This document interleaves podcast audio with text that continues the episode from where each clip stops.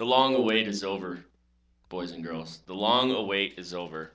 We haven't had a podcast since April 1st, I believe, April 2nd. COVID really dipped into the budget of this podcast, so we had to like slow it down a little bit and we got super busy. So, um welcome to the Sports Vision podcast number I don't really give a shit. We got we got a couple of a handful. Maybe we might be on the second handful now. We might be on the second hand I'm not to count. track. Um, before I get started, I would like to welcome RJ is on the mic with me as always, and we do have a special guest today that I'm pretty pretty excited about. Um, the man behind the mask, we call him Drewski. Um, Drewski, say hello. Howdy. welcome to our humble abode and our uh, makeshift production studio. I'll tell you what, this place is technologically advanced. TVs everywhere. all over the place. Monitors. We got more TVs than Sportsnet. Oh, um, okay. So this is basically how it goes. You listen with your ears. We use our mouths to talk into mics. If you want to watch this show with your eyes, send us money so we can use cameras. Because as of right now, we ain't got shit for money to figure this thing out to put it on YouTube or anything. It'd be super sweet if we could do something on YouTube. So, um, sponsor us. We, we reach out to maybe four or five hundred people every time we drop an episode. Um, this will be on Spotify, um, Apple, iTunes, uh, Are you- Apple. Are you telling people where to listen to it while they're listening to it right now? Well, yeah, I mean, like to tell their friends, like, "Hey, um, I listen to Sports Vision," and they're like, "Oh snap, what is that?" And they're like, "It's a podcast that they talk about racing and some sports and a lot of dumb stuff." And they're like, "Oh man, how do I listen to this podcast?" And then you tell them it's on Spotify, it's on Anchor, it's on Apple. It's on every single platform that you could potentially find podcasts. So, It's on whatever you're listening to by yourself because you don't actually have friends. Correct. Okay. Yeah. This Got is it. not. I mean, yeah. This is for people who really don't socialize much. Um. So our main point of interest today is racing. So if you don't like racing, turn it off. Tune into the next one when we do sports or something. We will talk. We will talk about some random stuff though. I mean, we're gonna throw in some wild, crazy stories and Lob, a lobster cult. the lobster god. Information on. the lobster god. Um, we'll talk about Screech uh, from Saved by the Bell. So tune in for the fun stuff too. Um, we, we might as well just jump right into Battle at Primm, huh? Uh, yeah. So What part of it? I mean, we can just talk about whatever. I mean, I, so obviously, if you don't already know, I'm the race director. Um, RJ's on the board of directors. He does the registration and some coursework and, and just kind of random things throughout the weekend, some equipment stuff, water truck, all kinds of stuff. RJ's just floating around. Staging. You did staging this weekend. Yep. Kind of. Yeah. Sorta. this weekend. Drew did some Drew did some uh, amazing track work this uh, leading up to Battle at Primm. He's the guy in a water truck or a loader. He's always giving the the thumbs up or the shaka or something, throwing it out. So Drew, you rode in a race car this weekend. I did. I rode with uh, Alec Rodriguez in 1635. It was, uh, it was a good time. How was it? Uh, we qualified pretty good. The motor, you know, worked for qualifying. That was all right. Uh, qualified 11th, I believe. And then uh, Saturday got interesting pretty quick. Uh, started the race. It was going okay. Probably five miles in, started getting motor issues and catching people, and then they would catch us back because the motor would just take a shit on itself. But uh, yeah, Alec did a great job driving. He was getting through the corners quicker than a lot of the other dudes, which helped us out as far as that went. Yeah. And uh, yeah, at some point, the floor pan started to uh, wiggle under my feet on day one. I think we were, think we were two and a half laps, three laps in at the point. I mean, it was wiggling the whole time, and then uh, probably about three laps in, the bolts came out, and the skid plate decided it was gonna like can opener backwards underneath me. and uh, so I did two or three laps with no skid plate under my feet. Flintstone in that mother. Straight Flintstone for sure, man. It No subfloor either. So No nothing. subfloor, so there was nothing under my feet. You know? did two laps like that, didn't you? Yeah, it was two or three. I think it happened in the middle of the third lap, Yeah. and then I did two full laps with it that way. So it was pretty interesting. I saw you go by. I think I was patrolling like the north cold pits and I heard I saw the car come in and I was like, "Oh, that's true. I'm going to walk out and kind of like give him the thumbs up, you know." And I heard this just obnoxious noise coming from under the car. Like it was about to blow into pieces. I was oh. like, "What the hell is this?" And I just saw the floor pan just banging and I just said, "Keep going, dude." Everybody in the pit behind me was like, "You got to tell him to slow down. That that's that's safety." I was like, I, Drew's sitting in there. And for the people who haven't paid us to put cameras on, you suck because you should be seeing what I'm trying to do right now. I imagine Drew either in an Indian cross-legged style or his feet up on the dash or whatever it took to keep going because they were not stopping. Yeah, and again, we were uh, we're actually in contention for the 1600 points championship right now. You guys went into the weekend with a lead, right? Correct. And uh, couldn't tell you what the point difference was at all, but yeah. So the, the the biggest focus was to finish the race and then try to do as best we could. You know, it was a bunch of fast dudes that showed up just for this race. Yeah. Hats off to all of them, man. They're a bunch of badasses out there, but Dude, they were smoking. yeah. So yeah, at some point, you know, skid plate starts to peel back and uh, got through the hot pit on one of the laps, and that's when it ripped completely backwards. so we pulled over for a second because uh, we didn't have intercom. Uh, the intercom took a shit probably four corners into day one. so I was giving hand signals all day, and uh, so yeah, I punched him on the arm, kind of told him pull over for a second, you know, because I'm trying to figure out what the hell we were gonna do about it.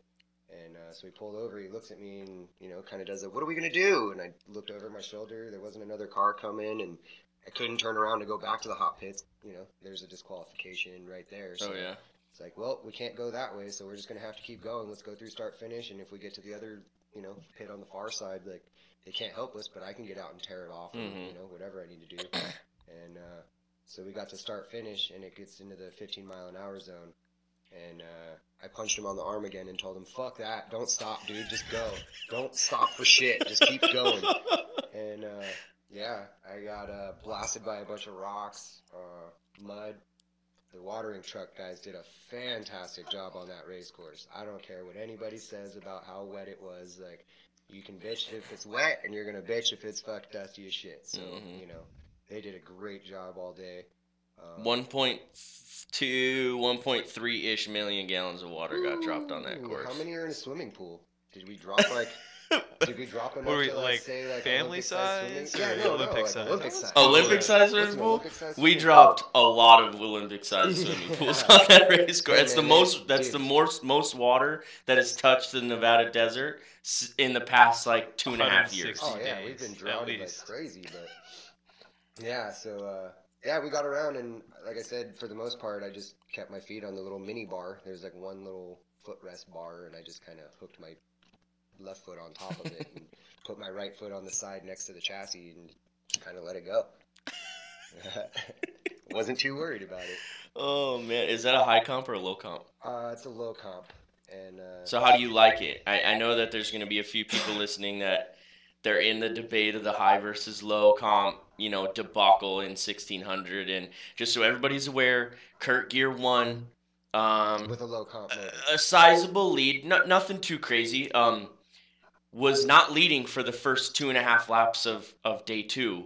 Uh, Robbie Hendrickson was leading, uh, pulled a whole shot, and ran. A, that's the cleanest race. It's the smoothest driving I've ever seen out of Robbie Hendrickson. So hats off to him. He he's finally had a little luck on his side. Um, put a full weekend together. Got second overall. Um, Kurt Gear won it. I believe What was the payout for the win on that? so over 14 grand went to the winner of For first place, 1600. Yeah, That's crazy. it's the Hey, hey, Kurt, you should help us out with a, a camera over here, bud. yeah, he's right. He's a couple streets over. He could probably cough up a couple bucks. But Yeah. uh, yeah, so um, a- as always, Snore has the biggest payout. But um, 1600, there's always been this, and we've talked about it in previous episodes the low comp versus high comp. And, you know, Kurt Gear won with the low comp, but Robbie Hendrickson had a, a, a, I think his car was built in 1907. that motherfucker had wood years Dude, on it. so old. Um, I believe it's an '81 or something. It's it. I think it's early early '80s or late '70s Raceco chassis. Um, the old three. Remember the three shocky the three shock emulsion rear ends. Mhm. That's that's what it used to be. Um, and he's got a Fat Performance hybrid Fat Performance Dave Co high comp motor and dude through I couldn't really see a whole lot like on straightaways and stuff because in a desert race obviously it's hard to like depict that but he he whooped Kurt's ass in the short course. So low comps make more torque. I think they use the power band more efficiently and better. Um, from you sitting in the 1600 car, you you rode with him when he had a high comp, correct? Uh, I believe the very first year you rode with him, he might have had a high comp for a race or something, and then switched. No, I think he had the the Jimenez low comp at uh, Rage at the River last year. Was Okay. The first time Okay. I rode with Alec. Okay, And I So- would say it was like pretty new, if not brand new at that point. so it'd be it'd be tough for you to probably remember, but the last time you were probably in a 1600 was either with Jason Coleman or with C.J. Hutchins. Right. I rode with uh, James Dean actually out at Lucerne for a race, and I don't remember if his was a high comp or low comp. It would have been high comp. Okay. Yeah. Um, they were high comp up until recently. So yeah. Gotcha. So I was just curious. I mean, from I haven't been able to, you know, sit down and jam about the difference between seat of the pants feel in a in a high comp versus low comp. Um, like rage, I, rage. I think a low comp is going to be superior mainly because there's a mile and a half uphill sand run Yep. uh, right after the moon bumps. I think that's going to be detrimental. But at a race like Battle at Prim, I think Robbie Hendricks improved. It doesn't really matter. I think you have to have a solid program across the board. I think you just got to be a good driver. Zero You know, there's a- problem. there's a You know, lot of you can't- and a lot yeah. of not having mistakes in the day. You can't put it on a bike. You can't you can't have a motor cut out. You can't have the skid plate rip off. Like you can't have a a problem. like that. Like Right. time is of the essence. Right. Every corner. Right. You know, you miss a corner one minute. You know, one second off. Right. There goes three, four seconds to the guy just past you. Mhm. you know? It's tricky. Yeah. Um. As a so for sixteen hundred, we did something different this year. So usually in short course races, we do anywhere from thirty seconds gap on the the rows up to a minute. Um, the timing team came to me this year and said, we can't really screw around with this 40 seconds, 45 seconds. It's hard. They're using an atomic clock and it just gets too difficult. So I made the decision to do 30 seconds or a minute. And then, at, you know, Friday night, I was I was there until one o'clock in the morning trying to figure out how I'm going to give these guys a good race and a safe race and stuff. So And enough time to complete the race. Correct. And enough time to get everybody off the staging line before the next guy, before the leader on the road comes through. So I gave 1600s one minute. Now, you've raced short course races with Snore at 40 seconds gap in between the, the rows. Did the minute help or hurt? Was it because, in, in my opinion, you know, if I'm sitting in the race car, I'm thinking, I don't really want that minute gap for me because I want to be able to see him so I can chase him down. Because if I, it's like smelling blood in the water for me. Absolutely. So, so for you as a competitor in the class, how was that minute? Was it too big of a gap? Was it good for dust? Did it? I think it created a different, uh, just a different aspect of it. Where again, like you can't see anybody in front of you, but nobody can see you either. So Mhm. it gives you that time to like, if you're gonna make a mistake, do it then. Don't do it when they're right next to you because Right. you're not gonna be able to fix that. But um, yeah, I think for the most part, it worked out for us as far as getting past certain people and then being able to stay in like a nice little. Uh, dustless pocket, you know, Mhm. just riding around in this pocket and just keeping it clean Right. consistent and uh, yeah, it's tricky out there. Yeah. So we'll circle back to Battle Primm. Um, a lot of people don't know who you are, Drew. Um, like I said before, you're kind of the man behind the mask. Uh, I don't know who I am. A lot of people know him as Drew CJ's co-writer. Yeah. So, give me a little bit of a background. Um, you know, whatever you want to share. um, on who you are, what you do outside of racing, what you do inside of racing, that kind of thing. Well, uh, started racing with CJ. I think it was my senior year in high school, and uh, I rode in a 16 car by accident. My brother was supposed to ride with the dude, and we had a party that night. Got a little rambunctious, and my brother woke me up at five in the morning, ripped a wristband off of his arm, handed it to me, and told me to go to CJ's house, and I got to go to this race. Get to the race, knew nothing about a race car, never seen one before in my life, and uh, get down there, and he's like, "Where's your brother?" Well, he's not here. I'm here, and I got this stupid red bracelet that I'm supposed to put on, and so his sister put some duct tape on it, and uh, he showed me how to use a bumper jack because I'd never seen one before. hmm And we got in the car and took off, put a race suit on and a helmet, and was like, "All right, man, here we go." Like, what do I do? I don't, I don't know. I don't know what I'm doing, Mhm. you know. And so he's like, "Well, you know how to shift a car. Just let me know if I need to shift up or shift down. That's you know about as good as it's gonna get. If you can see a corner in front of us, let me know." All right. So they dropped a green flag and they had a neat little infield. It was the it's like a Snore 250 that they did in El Dorado Valley, I believe Okay. it's called, where BLM's Revenge and all that shit is over there. That was pretty intense. Um, rolled the car on the second lap and uh, never been in a rollover before, but rolled the car and it was pretty interesting. We were supposed to be making a left and we went straight up and over a berm and then tumbled the car. Landed on the driver's side and uh, I went to get out and he started yelling, Don't get out, somebody might hit us, you know? And I was like, Oh shit, this is insane. What are we doing out here, man? And uh, so he crawled out of the car, waves at me to get out of the car, and not paying attention, I pulled the belts and fell to the bottom of the car, and that sucked. Crawled out, and I was like, "Well, we're done for the day." And he's like, "Nah, man." So he runs over and starts trying to flip the car over, and I'm like, "What the hell are you doing, dude? Help me get the car back on the wheels. We gotta go. We gotta go." Like, what are you? The, the car is upside down, man. If this was a street car, you know, that car's done. It's on Mhm. its lid. You'd be buying a new car. Yeah, you get another one. And he's telling me we got to flip it over, so we both sat there and kind of cranked on it, trying to flip it back over. But there was a rock on the backside, and uh, we couldn't get it past that rock. So I went and grabbed the bumper jack off that he just showed me how to use like 40 minutes earlier, and uh, put it up underneath of there and cranked it up just past the rock. And then we got underneath of it and flipped it over. And he's yelling at me to get back in the car, and I'm like, "What do we? Do? We're gonna go now?" You know? And he's like, "Yeah, yeah." So we get in the car and. Uh, sitting there for a second, like, are you going to start this thing?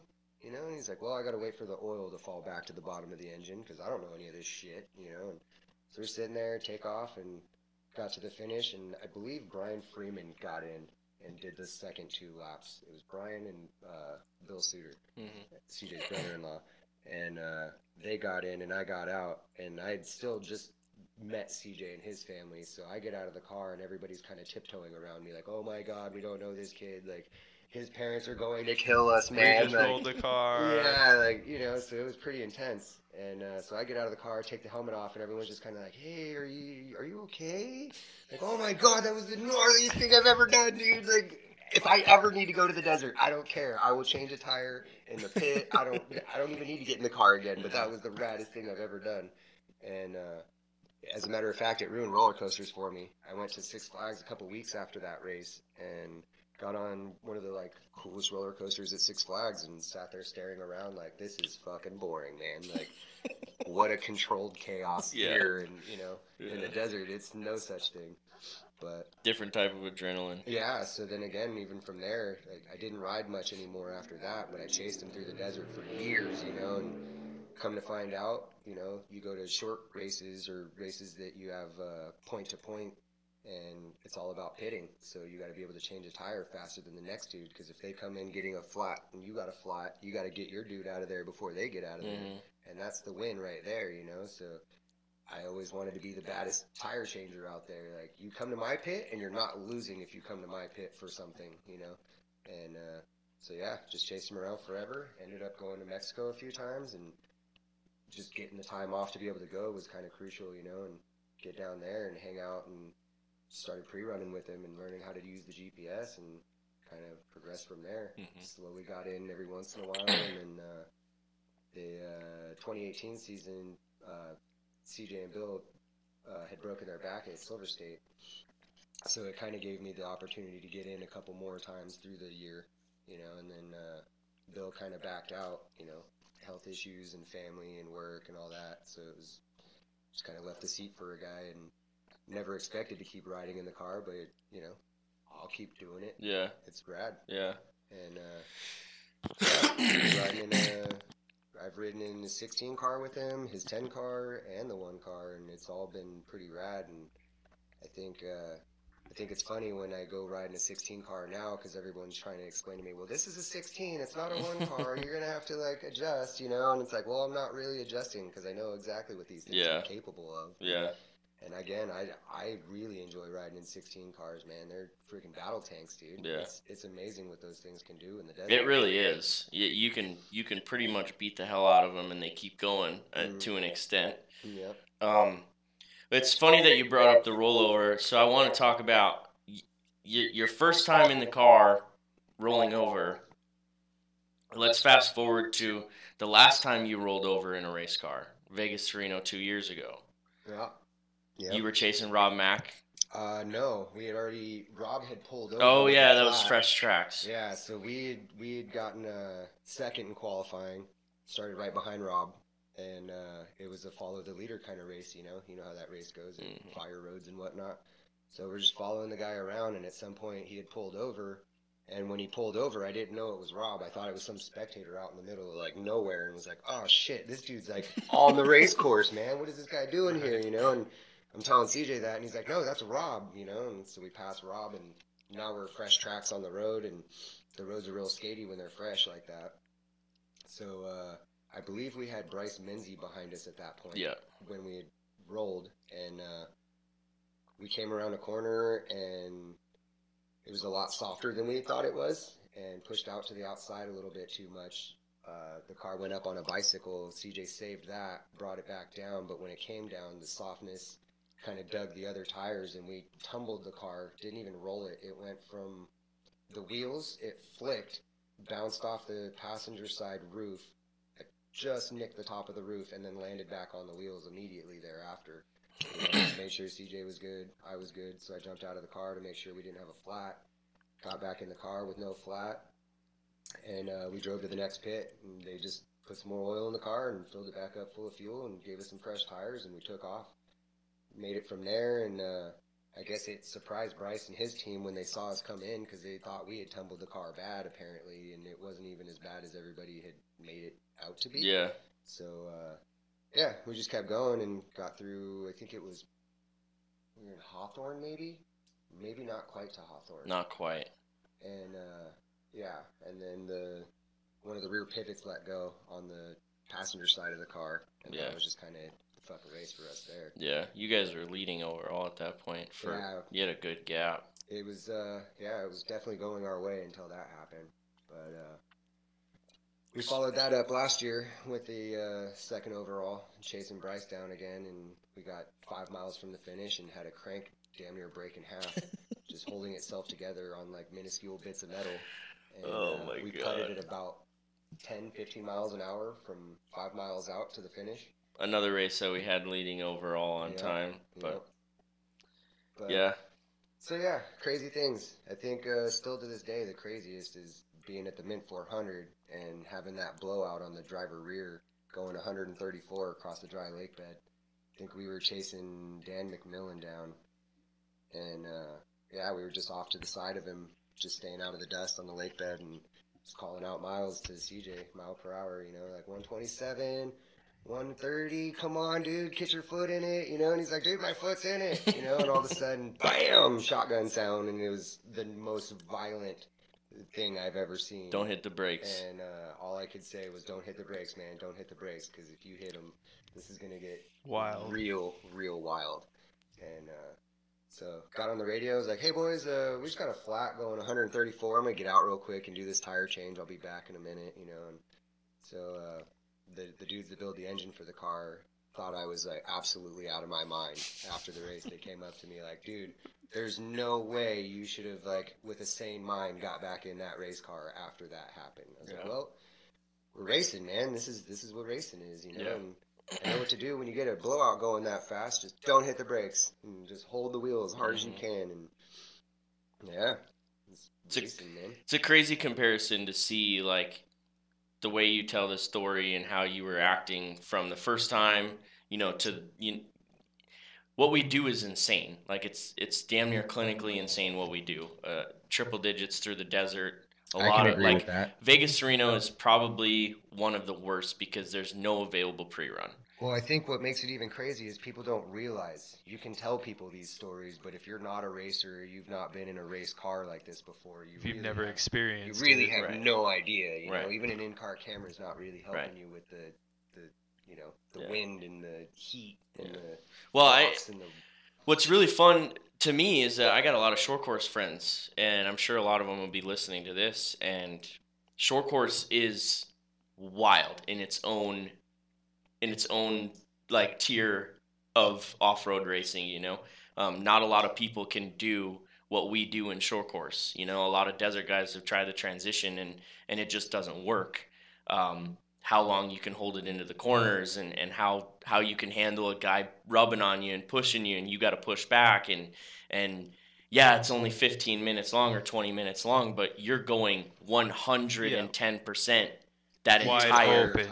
Yeah. Yeah. that 15 minutes where the desert you're always trying to go 100% but there's a lot of times where like vegas to reno does it for you um, silver state up in caliente does it for you you can kind of take a second on a straightaway or a section that you're really familiar with to kind of like regroup and you go holy shit dude that was awesome like i can't believe we just did that or holy shit dude you almost killed us or okay we're doing 151 miles an hour right now. It doesn't take much brain thought to like be going straight. We just have to make sure we don't wad this thing up. You can kind of take a second to like pace yourself and get back into a groove whether it's breathing or or a mental state or something like the baja 1000 is is really really good for that if you don't take advantage of stuff like that you can't win the baja 1000 Correct. and for anybody that can sit down and say, ah, I can drive the Baja 1000 from start to finish at 110%, no, you You're can't. wrong. No, you can't. We've seen people try to do it. It doesn't work. You either need another driver or Lots of you're drugs. not at. Well, I, you, Yeah, you know. you can do the 1000 solo. I think it's still doable. But you got to train for it and you have to take advantage of times where you can reset your brain. Even if you're stopping for fuel and tires and it's the only 50 seconds you can take, you have to take it and you have to go, okay, I'm here. I just made it to, you know, race mile 700. I've got another 350 to go. I've been in the car for 18 hours, but this is my time. Here's my snack. Here's my drink. Like, reset and go. You don't have that in short course. But short course guys can't necessarily come in a desert and, and yeah, they can probably desert race, but can they run with the top guys? You know, And again, I who think at the pace going long distance races that way, it's, it's a lot different as far as that's concerned. But Yeah. they definitely short course dudes can come out and do you know desert racing. Mhm. It's gonna it's gonna be a little bit of a learning curve, but yeah. you figure it out. Yeah, and I learned that when I was real young, um, when I was racing snowmobiles with my dad and stuff. My my niche was short races, oval races. That was my thing. I was I was pretty freaking good at it. Um, where I struggled was the endurance stuff. My dad was awesome at it. He he did it for years, you know, and uh, he could just come out. That old bastard. He could just come out and just smoke all of us kids and you know, smoke everybody out. And he didn't even look like he was trying. And it took me a long time to realize that it's a whole different mental attitude. You know what I mean? You got to come at it differently. You can't, you cannot go 110%. It's just not possible. You'll either wad it up or you'll make a mistake or you'll get off the pace without even knowing it. You think you're doing 110%, but you're only really doing 70. And these guys that are fresh are catching you. You know, we've all Yeah, been there. doubt. Um, so it's a big, big game. Um, it's, I look at like if I was to race Battle at Primm or Rage at the River, I think that's a big mental game. I think you can psych a lot of guys. That there's guys that get so worked up before the race weekend even starts. Oh, Oh, this guy's cheating. This guy's got this part. I don't have that part. That's illegal. I'm gonna protest this guy, that guy, and the other. Ninety-five percent of those people don't win, or even take top five. I tell you, it's even funny though, because you have a, bu- a bunch of these fast dudes out there, you know, and everyone starts to worry. Well, these fast dudes are out there, and it's like, well, if you worry about them, you're not driving your race, Yep. and that's going to ruin your race for you. Yeah. You know, like if if you just worry about yourself and do a good job for you, then typically. A lot of these dudes are getting times from their pits that this dude is still behind you and staying consistent, so they have to drive harder to get away from you, which then creates mistakes. Yeah. So I think the chess move has to be played appropriately for certain races as Mhm. well. You know, like Well, I think- sometimes sometimes you do need to drive at seventy percent. Sometimes you do need to drive at hundred. Yep. You know, and so it, it's really just kind of making sure that you're in the right place to be Mhm. able to do that. Right. And again, if you can, then it, you're definitely going to save your equipment, and Yeah. then you're going to get to the finish with fresher equipment. Yeah. you know? And what what I really like about the two day, so for people who are listening who don't really understand what Battle of Primm and Rage at the River means, it's a two day race. It's a 13 mile course. you race uh, s- most classes, like pro classes, are six laps. Um, you race day one, and then you start day two based off of your day one finish. The person who finishes at the end of the weekend combined time the the, the lowest time um, wins, right? Right. It's like a Yep. moto style event, you know, the lowest points, you know. So what's really cool in my mind is like what Drew just said. He's like, if you're thinking about someone else, if you're thinking about other guys and what you need to do during the race, you're pretty much already beat by the top tier guys. the way I look at it is the only time you need to worry about other people is that Saturday night. You get the car looked over, it's fresh, it's it's all cleaned up, ready for day 2, and you sit there with your crew or your co-driver or however your team works and you go, "Okay, we just took first place for day 1. We have a 20 second lead over second place. Tomorrow, we need to hold that lead. We know what he can do. We need to hold that lead, and our our pit needs to keep us updated on splits, and that's it. We just have to worry about that guy. If you're gonna sit there and worry about 30th place coming up to the front on time, which is possible, we've seen it happen this weekend. That's a whole different ballgame. That's almost damn near impossible to try and figure out. Okay, but that split second on that Saturday night when you're prepping for Sunday, you can sit and think about whatever what you need to do to beat everybody else. If you're fifth and you have to make up 20 seconds to get to the leader, then you know you've got to push it. You got to make up 20 seconds. But during that race day, like you said, you got to just run your race. You have to run the pace that you know you can run. That's not going to break the car. That's not going to hurt you guys. It's not going to roll the car. Not going to roll the car. Not going to get you a penalty. None of that dumb stuff. You know you have to know that. And I think that if you look at the results of some of our races in Best in the Desert and SCORE, you can see this this astronomical gap between who's got it and who doesn't. And and I hate to sound like super mean about it, but it, it, it's just facts. I mean, some people got it and some don't. And those guys who don't got it, hey, if they're having fun, if they're having fun, they're having fun. You know what I mean? That's their own deal. They're spending their own money to have a good time. But just for this season, you know, as an outsider looking in, I'm going, here's the people who have it. They they know what they're doing. Like you and you and uh, Alec, Alec, right? Not Alex. Alec. Sorry, yeah, with a C. with a C. You and Alec have done what you guys have needed to do to stay in the points lead. I don't know how it sh- how it got all shaken up because these short course events, these guys come in that aren't in the points lead and really, really stir the pot. You Oh, know. absolutely. So, but you guys did what you needed to do to come in to this weekend with a points lead, and there's nothing better you could have done. Right. You could have won every race leading up to this. I bet. I think that's the only way you could have done it, like with the extra nail in the coffin, and that would have given you a pretty good gap leading into Rage. But again, you're talking about a kid with less experience than half the field. I'd I'd have to say, you know, his, Yep. his seat time is definitely not as as tremendous as a lot of Right. the other drivers out there. Which, having ridden with him at Rage last year and then going into Battle at Primm this year, this kid has progressed astronomically. Mhm. You know, just over a short year of, you know, and I think the neat part too is, is he's never done a full season before, so this is the first time he's done a full season,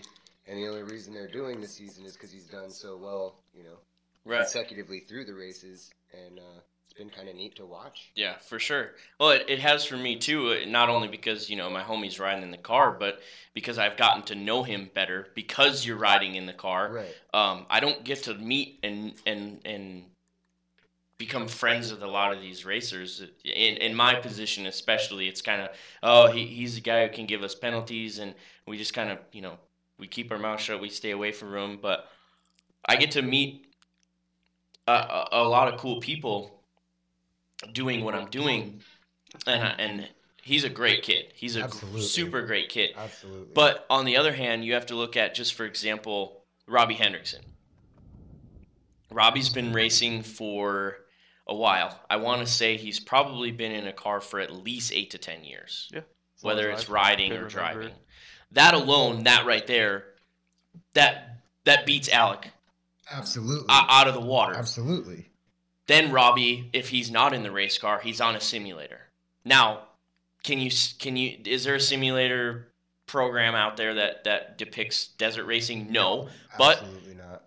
rally the rally racing simulators that they have are pretty much the closest thing you're going to get. And he Robbie's on that simulator every day, every week. He's putting hours in cuz he wants to be a driver. Right. And and you can say what you want about the simulation racing and driving and training. It does something. I don't know if it's going to put you up front just because you can run fast on a computer or a PlayStation or whatever you choose, but you get the a lot of what I've learned over the years isn't so much like how how much faster you can go than the next guy. It's more of like training your brain on like especially in the desert, you have to train your brain and your eyes to work together. So you and CJ in the one car, you're doing over 100 miles an hour for a majority of the time. You have had to over the years have to train your brain on how to read terrain because some of these races you don't get a pre-run.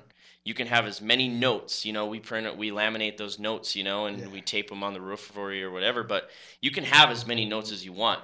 It still comes down to how are you reading this terrain? You know, I think, I think there's a little of that, and there is a lot of memory involved as Yeah. well, because a lot of these courses don't change too frequently. right. So again, there is a lot of just re- like memory based. You Yeah. Know? And and again, I think it's neat when you do have pre runs because there's just like conversations you can have through dirt, different sections. That, that'll help you remember when you get back there, like, oh Right. man, remember when that horse was right here on the left and we Yeah. almost smoked it, or Yeah. you know, Yeah. like the thing is over there, that big rock with the funny little dildo looking thing on it. Like, Yeah.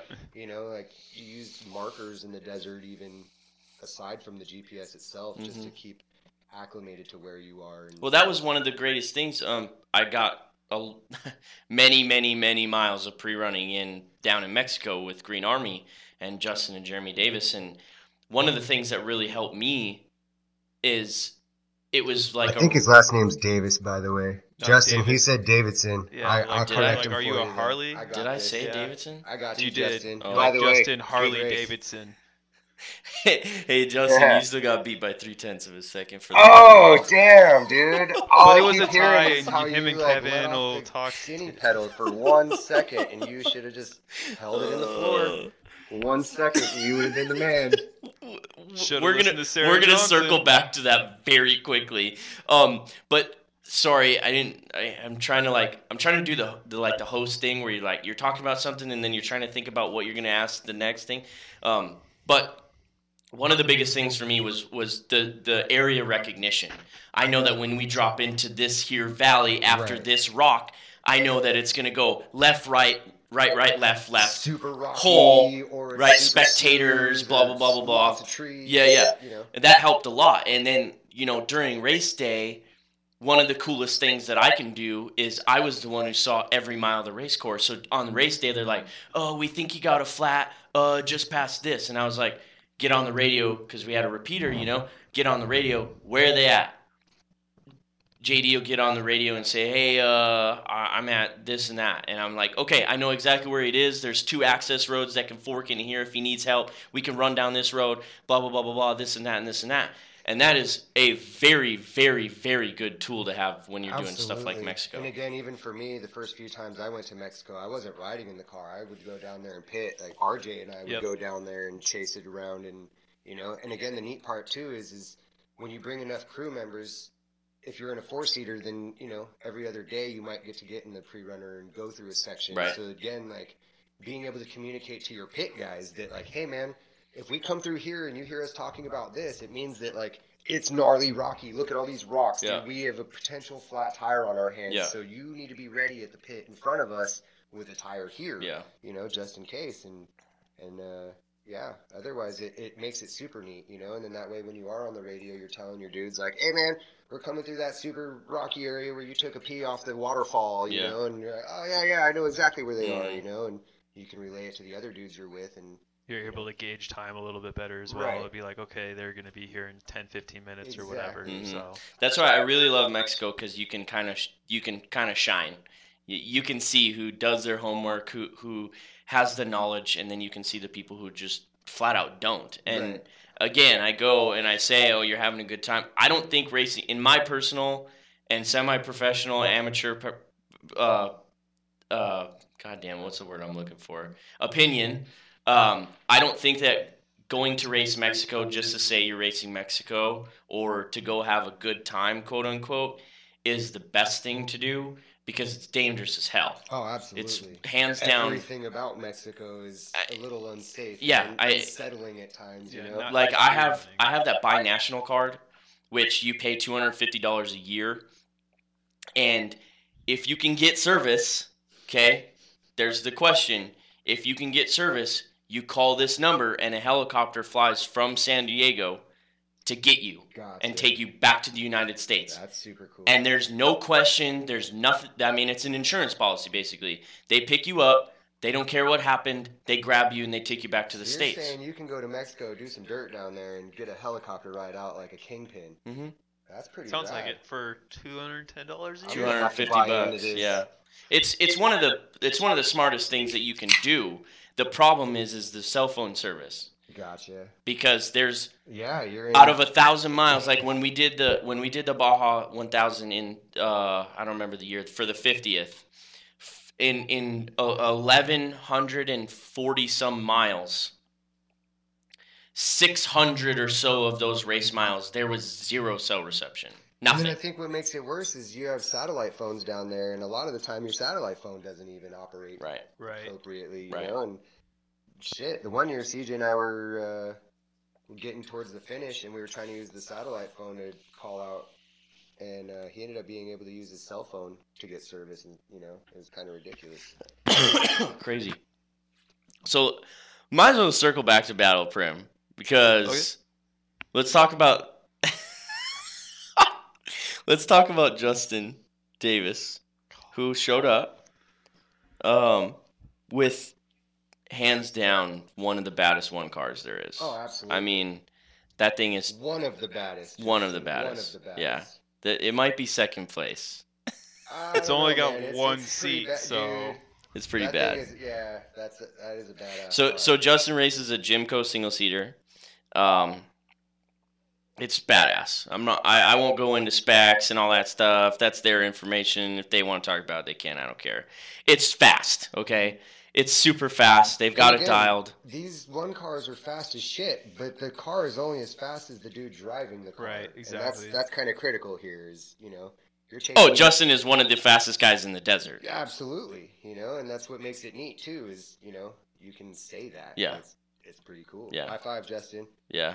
So You still lost by three tenths though, man. What the hell, dude? so Over two days. So to explain to the people how I did the race this year, um, I I let the pro classes with 15 entries or more qualify, and obviously class one trophy truck, um, 6100 just missed the cut, so they didn't get to qualify. So the way I started the race Saturday morning is out of trophy truck in class one, the fastest number one qualifier started off the line first As a matter of fact, I thought that was pretty rad. and they I brought the whole that. class with them. Right. So it was class one versus trophy truck on who started first on Saturday. Justin qualified first out of everybody.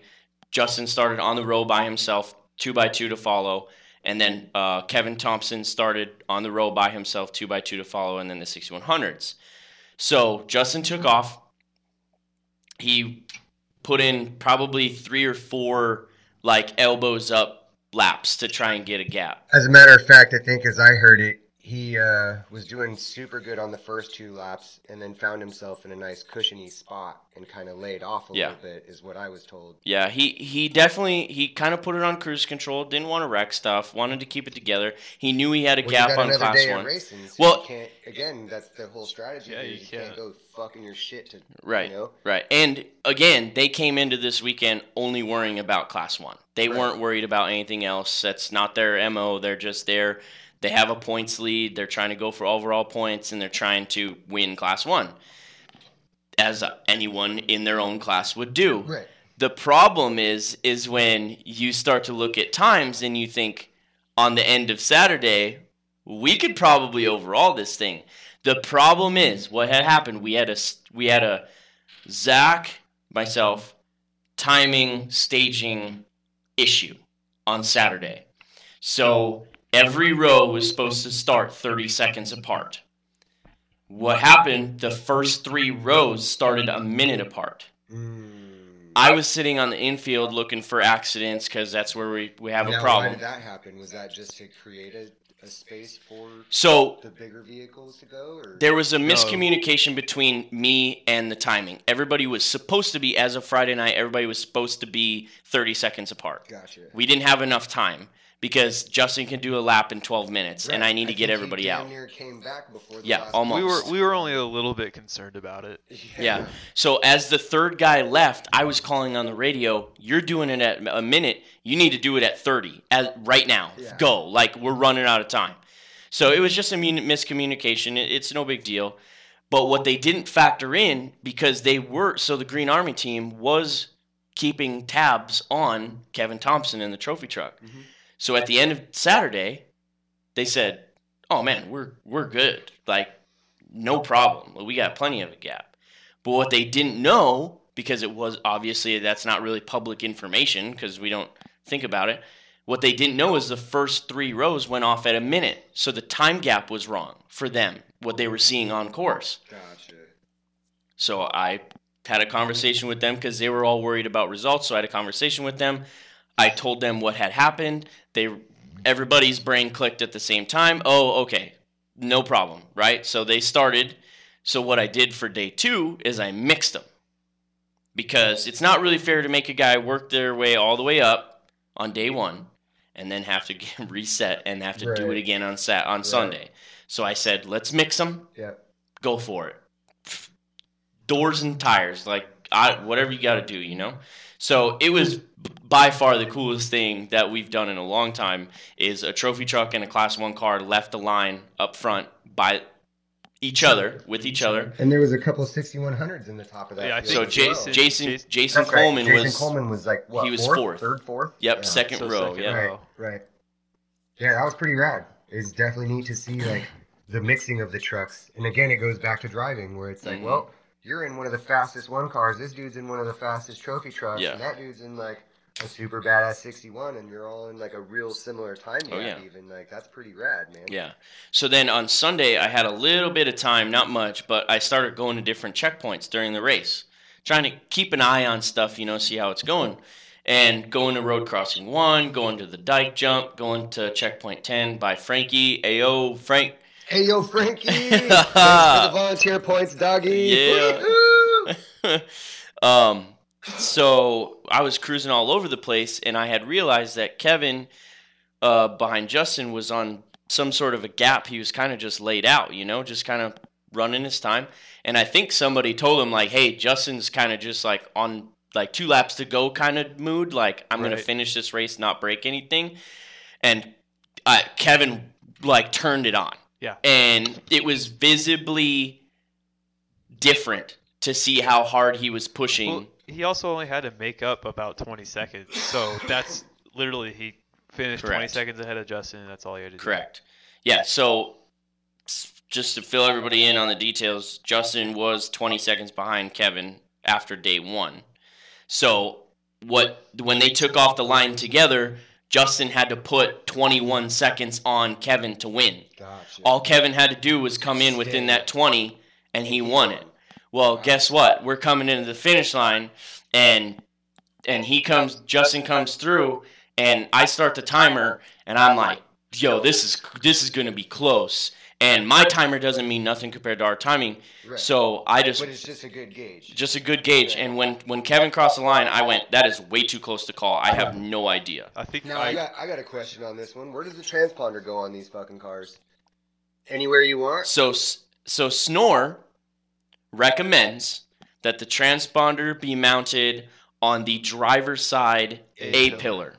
Pillar. Okay? on the outside of the vehicle. Gotcha. On the outside of the vehicle, it's the closest to the to the receiver The box. loop. Yep. Um, some people put them on the roof. Somebody, some people put them on the rear bumper. Some people put them down by their feet. So Um, it can't go on the front bumper. It can. Oh, it can. Oh yeah. Oh, all right. Yeah, absolutely. There's no rule that says where you can or cannot put the transponder. It just says where we recommend. Gotcha. Now, I know where you're going with this because I had many questions within 1600 alone for qualifying. Qualifying came down to two tenths of a second between first and second qualifier. That was pretty rad too, by the way. That's insane. In a two mile course Yeah. with two different engines, Uh huh. it came down to two tenths of a second. So, here's the thing you can say the transponder picks up early, you can say this and that and this and that. The thing is, is the time starts and stops at the same time. Okay, so you can't you can't don't think about it as to where your bumper is. I know what you're You just saying. have to think about it like imagine you're driving and you Right. have the transponder on your necklace. Right. Okay? You are driving that transponder from point A to point B as fast as you can. So even if it is on the rear bumper, you're still going to have the same time as if it was on the front Ye- bumper because of the position of the car Yeah, through the time. You you could Yeah. you could argue that at at 60 miles an hour, I'd still prefer it to be right there on the front bumper, though. I would I would put it on the front No, bumper, hands down. I think if you go about 30 or 40 miles an hour, that's when they stop reading the actual ping. So you can't go super fast. No, they with them. they worked at qualifying. I let them go at Really? speed through the loop. All I loop. know is That's whoever crazy. built that start finish little turn thing did a shitty job, That man. guy. Good God. That was I you, think guy. that ruined. Oh yeah, it was. Dude, I, you know that thing almost got us a couple times. Yeah, it got and deep. It was uh, it was tricky because I definitely built it with full intention of not being to like not being appropriate. I Mhm. wanted it to be wrong so that you had to drive through it. You weren't using a berm to make a turn. Right. You were, you know, and and again, I had a couple of stipulations that I was told I needed to handle in the process because there was a bunch of gas lines and Yep. uh, fiber optic cables and shit underneath of it. So I had to make it with a bunch of bumps and retardedness to it as well. But uh, I was told to make it so that you could slow people down into start finish. And uh, for us, it was fucked up because came around the corner a couple times and we almost got stuck on the outside berm coming into the finish line, like the little mini jump right there. And uh, I kept thinking to myself, man, if I get stuck on this fucking berm that I built, I'm gonna kick my So own ass, man. Like, dude, what the hell was I thinking? Dude, it stranded a bunch of uh, people Dude, through the I was weekend. gonna say, did Well- get stuck oh yeah, at no. Joe I thought David. I honestly thought it was Oh, gonna be. Joe David got stuck Oh yeah. Joe Yep. David got stuck Damn, bad. Joe, my bad, dog. No, it like everybody that got stuck, it was their own fault. Like to be completely And honest, if- like if you're driving, you know, and that's where again that was kind of why I made it the way I did Mhm. because you couldn't just go straight into it. Yeah. Get in and get out, you know, and I think that's what made it kind of funny to me when I built it. Like, well, let's see what the bad men can do, and let's see what all the jokers are going to do with mm-hmm. this. And well, I fully anticipated needing the loader to sit there all weekend I to think get I cars remember out. telling you that, but where was like, I didn't need it. I- know it was when I essentially only had about three vehicles get stuck stuck. I tell you what, the only reason I think that didn't happen was because you guys had put the speed sign right before you come into it, which Right. was perfect because if you didn't, the loader would have been Oh, pulling yeah. trucks out of Yeah. there all day, every day. Yeah. So And I should have had that up earlier. I had full intent on doing that, and I was trying to get it up for the pre-run, and then I had to deal with a bunch of other stuff, uh-huh. and and then this is I got to tell this story. So, so I'm having I'm having some problems with people not getting stuck and not really blowing the berm, but like coming in way too fast. Like Right. I was like, okay, they're not gonna make it, and this was heat one. So at at friggin' six fifty in the morning, I'm like watching people go through here, like, oh my god, I'm not even awake yet. Like I'm trying to figure out what the hell's going on, you know. So I run to the marking trailer, I grab some stakes, I grab some fifty mile an hour signs, and I'm like, this can't wait. I have to do this during the heat. So I'm like, I need to get real fast at pounding stakes and stapling and like doing the thing, you know. So I, the one is easy. The the very first one you see on the left side, it was before you even enter the berms. That was easy, no problem. I just make sure no one hit me, put it in, whatever. The other one I had to crawl over the berm because it was inset. It was in the corners, you know, Right. like a, a. I wanted to do one on the driver's side, so the driver saw it, and I wanted to do one on the the other side, so, So the there was no co-driver saw. it. Right. So then I could say, "You blew that. Both of you are idiots." You know that kind of thing. So here I am. I run up. I jump over the berm. I pound the stakes in, and I throw the hammer. And then I jump over the berm and I grab the stapler and the sign, which is very, very difficult to do by yourself, like in a hurry, you know. So I'm looking and I see Derek Bradley raced a Razor for Cody Oh, that's right. That's correct. The- for Cody Mitchell.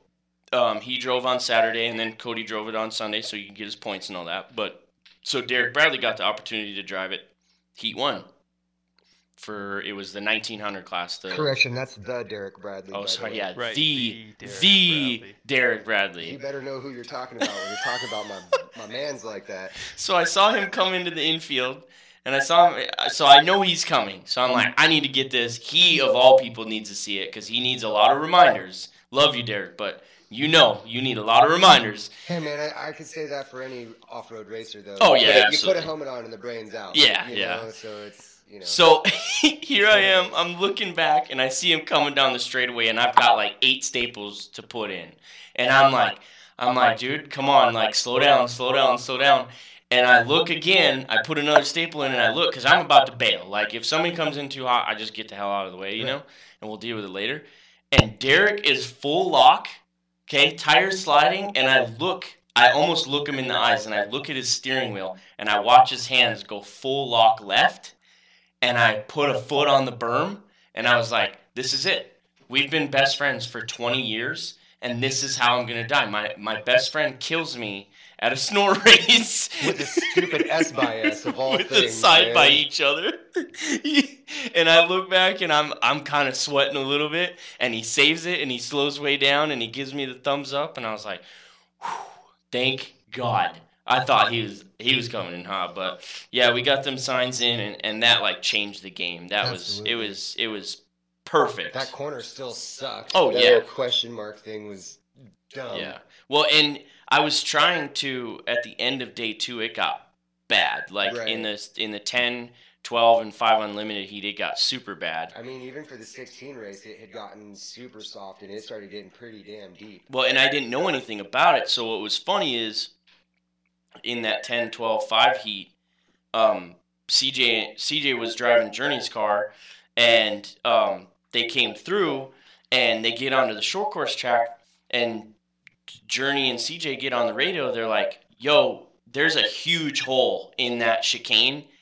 Can you please fix it?" Yeah, it was like. And I was like- and- I was like, yeah, I mean, I'll go look at it and see what's up. And I look and I'm like, oh my god, it's like a, it's almost a two foot square edge. right. Like it, it pops the car Yeah, and then it sets and then it it. was like that during the 16. It wasn't that bad, but it was definitely noticeable. Yeah, so I got in the loader and I'm like, I have cars like, like bucking this thing, you know. And I'm in the loader and I'm, a car would come through and I was inches off their bumper with the loader bucket, drop it, drag it, dump it. I was dumping dirt. I was waiting for cars to go through. It was, I'll tell you what, that is a very very hectic deal. The water trucks, the the fixing Oh, like stuff to Fixing keep people safe. Oh my god, we just ain't got enough time in the day. What am I? Gonna, I'm not gonna wait in between heats. I don't Well, have enough again, time. The the little chicane question mark little jumpy McGurk that I put there at start finish took me two days to put there, and it was flat ground when I put it there. Yeah. There was nothing there, Yeah. you know. So it was moving as much dirt over there as quick as I could to Yeah. create something. But uh, It was a, it was perfect though. It was exactly what we needed because I've had so many problems with speeding through start finish at Battle Primm and like that that for the whoever because everybody knows uh, this is the last year of me doing race director stuff. Whoever takes this over and is like in charge of that stuff, and whoever like CJ like helps and stuff in the future, that that needs to happen. Like maybe not the exact same thing. Maybe we can figure out something different so it doesn't get so like soft and chewed up or something. But that sort of thing needs to happen because guys don't want to start and stop every lap Right. Because they stall out, they get stuck, they blah blah blah blah blah. And again, if I did it again, I'd probably make it a lot smoother to get Yeah. through. As far as you know, you'd still have to slow down to get in and out of it, but I don't think I'd Instead do of like a question Little mark. Mid-jump. a little last minute retarded. See that that jump though, the the the jump was good except if somebody like did it wrong and then obviously they would be disqueued and then Right. they're disqualified and then they But would again, be charged. You, you can't If- really jump it if you're going 15 mile an hour. Right. Right, you but know. there were some guys who came close, and they got penalties, obviously, for being you know dum dums. Yeah. But there were some guys who came close to wiping that whole fucking thing out. No Like kidding. their antenna, like their antennas are you know a foot and a half, two feet long. Right. Over half the antenna hit the top of the timing loop, and I went absolutely not. Like, oh my god, I'm stressed out. Like forty thousand dollar timing system gone because you know Joe Schmo wanted to freaking rap crossing Yep. the finish line, and it wipes out the whole deal. So. Yep, yep. Um, next time, I think you know there should be a jump, and then you settle, and then you go through the timing trailer. You know what I mean? Like just move that whole chicane back maybe forty feet, Right. and then they would be perfect. Yeah. But my my fault. I should have just moved the ti- the timing loop when I looked at this thing and went, okay, we know that people are gonna be dumb. There's at least one of them all weekend. Well, that's weekend. why I even put the outside berm right after the jump. Mhm. You know what I mean? Just to stop them from going up the hill right, Right. there. Right. At least you have something to bounce off of, you know. Right. But oh well, you know. Yeah. You live and you learn, Mhm. and you get to watch people with skill get through it, and the other people that don't have the skill Yeah. donkey through it. You know. Yeah.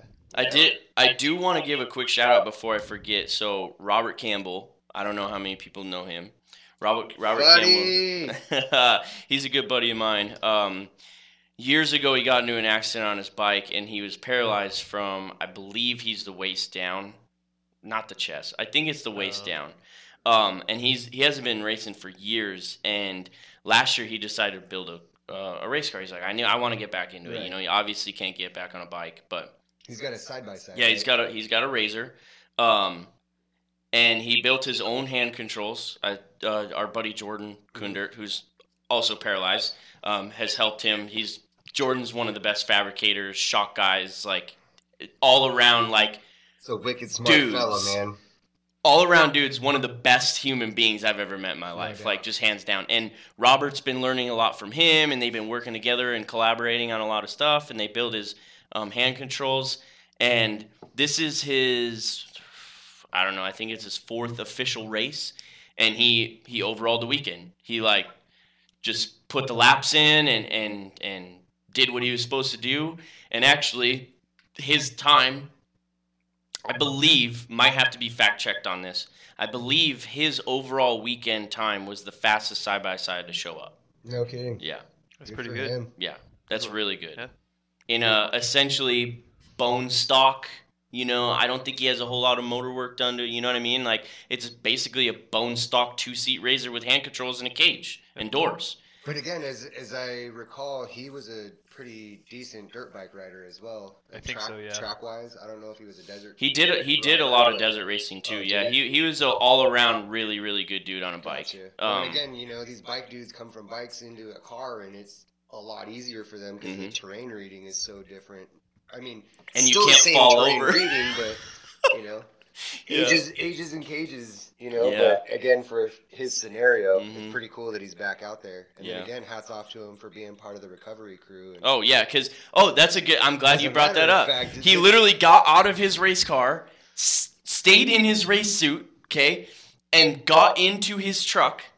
He's got a like a F one fifty or Yep, whatever, yep. And he does retrieval for us every race. He got out of his race car and and his lady. immediately, yeah, He brings his Cheyenne, race, yep. yep. immediately gets in his truck and reports for duty. Like Mhm. I'm here to retrieve, and he does retrieval all weekend. And at both days he did that. As soon as he got out of his race car, high five his dad, high five, hug his family. Hey, thanks guys, like appreciate it. Help load up. They left. He got in his truck on Sunday and started doing retrievals again. Yeah. He's a really really solid dude. Um, and if you see him, like, give him a high five and stuff, because he, he he'll help you. Like, he'll take his own shirt off his back to help you. Like, you're stuck in the desert, you need parts, you need help. Like, he'll do whatever it takes to help out. And he's a really, really good dude. So, good for him. I'm glad he got that win. That I I bet you that feels real good. As a matter of fact, if we're talking about hats off to people, I'm definitely going to have to throw one to CJ for the weekend. Oh, as yeah. Far as Absolutely. taking a taking a, I don't even know how old that pre-runner car is, but that was the blue car to us back in the day. It's and still the blue car. It was built. all the freaking Mexico miles on Oh that yeah, car. I think it was built in And, uh, '98. all I know is he hasn't driven since the end of last season, and he gets out there in a 12 car and puts the damn thing on a pole with Yeah. less engine than everybody else. like, what the hell were you doing, dude? He's Way got a wooded out there, guy. He's got a pre-runner motor. He doesn't have Yep. the good crank or the cylinders or the pistons or the rings. He's got a mo. He has a Volkswagen motor Yeah. that will take you around Mexico and not die. That's what he has. Comes out of retirement and puts a 12 car on the pole, man. Like, you kidding me, dude? and he ran top four all weekend. yeah, you know. Yeah, on Saturday he had a seat issue. He kept going Seat slider, Oh, bro. back that's and forth. right. So he just having a hell of a time trying to control the car Thrown and into the a seat. corner, hitting the gas, and the seat would slide all the way back, and then he'd spend the next like couple minutes trying to slide the seat back forward to get it going again. And then immediately hit a corner and Have have to start all the back. way Yep, over yep. again. So Man, Yeah, good for him. He did good. Um, God, what else happened? Battle of Primm was Oh, like man. so wild. So, so I had a really cool story happen at uh, the end of day two. So we, uh, I was uh, pitted with like the Bradleys and Alex family, the Rodriguezes and whatnot. We had a nice little pit area, not too far even from Justin and them. And, uh, but uh, it was the 1450 race, the last race of the day. And we're sitting at the pit just as you come out of the CORR track. This truck came out on the last lap comes by us, and I'm not shitting you, dude. It came like 20 feet past us, and the the passenger side rear wheel falls out with the axle connected to it out of the rear end of this truck. Comes around the truck as this dude is still driving. It passed him, didn't it? dragging, Dragging his truck across the, the dirt. The wheel comes around the backside of him, passes him, and hits his own damn motorhome. His dude. own RV, his dude. RV. Yeah.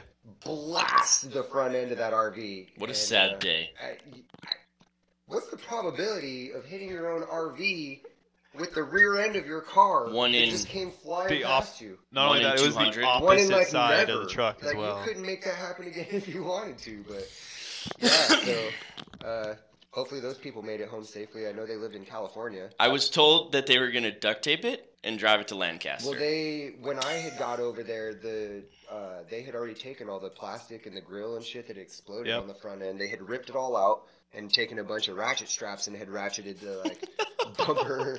There was duct tape on the windshield. Cooling it, it shattered both windshields in the RV, Jeez. and they had it duct taped on the edges, you know, on the frame. And uh, so they actually had an awful weekend. I think they had rolled. They had two trucks out there that weekend, and on Saturday they rolled the one truck and it was done. And then this truck decided to lose its rear end and uh, destroy their RV because you know Tough battle at- weekend. battle at Primm. Tough weekend. But Um,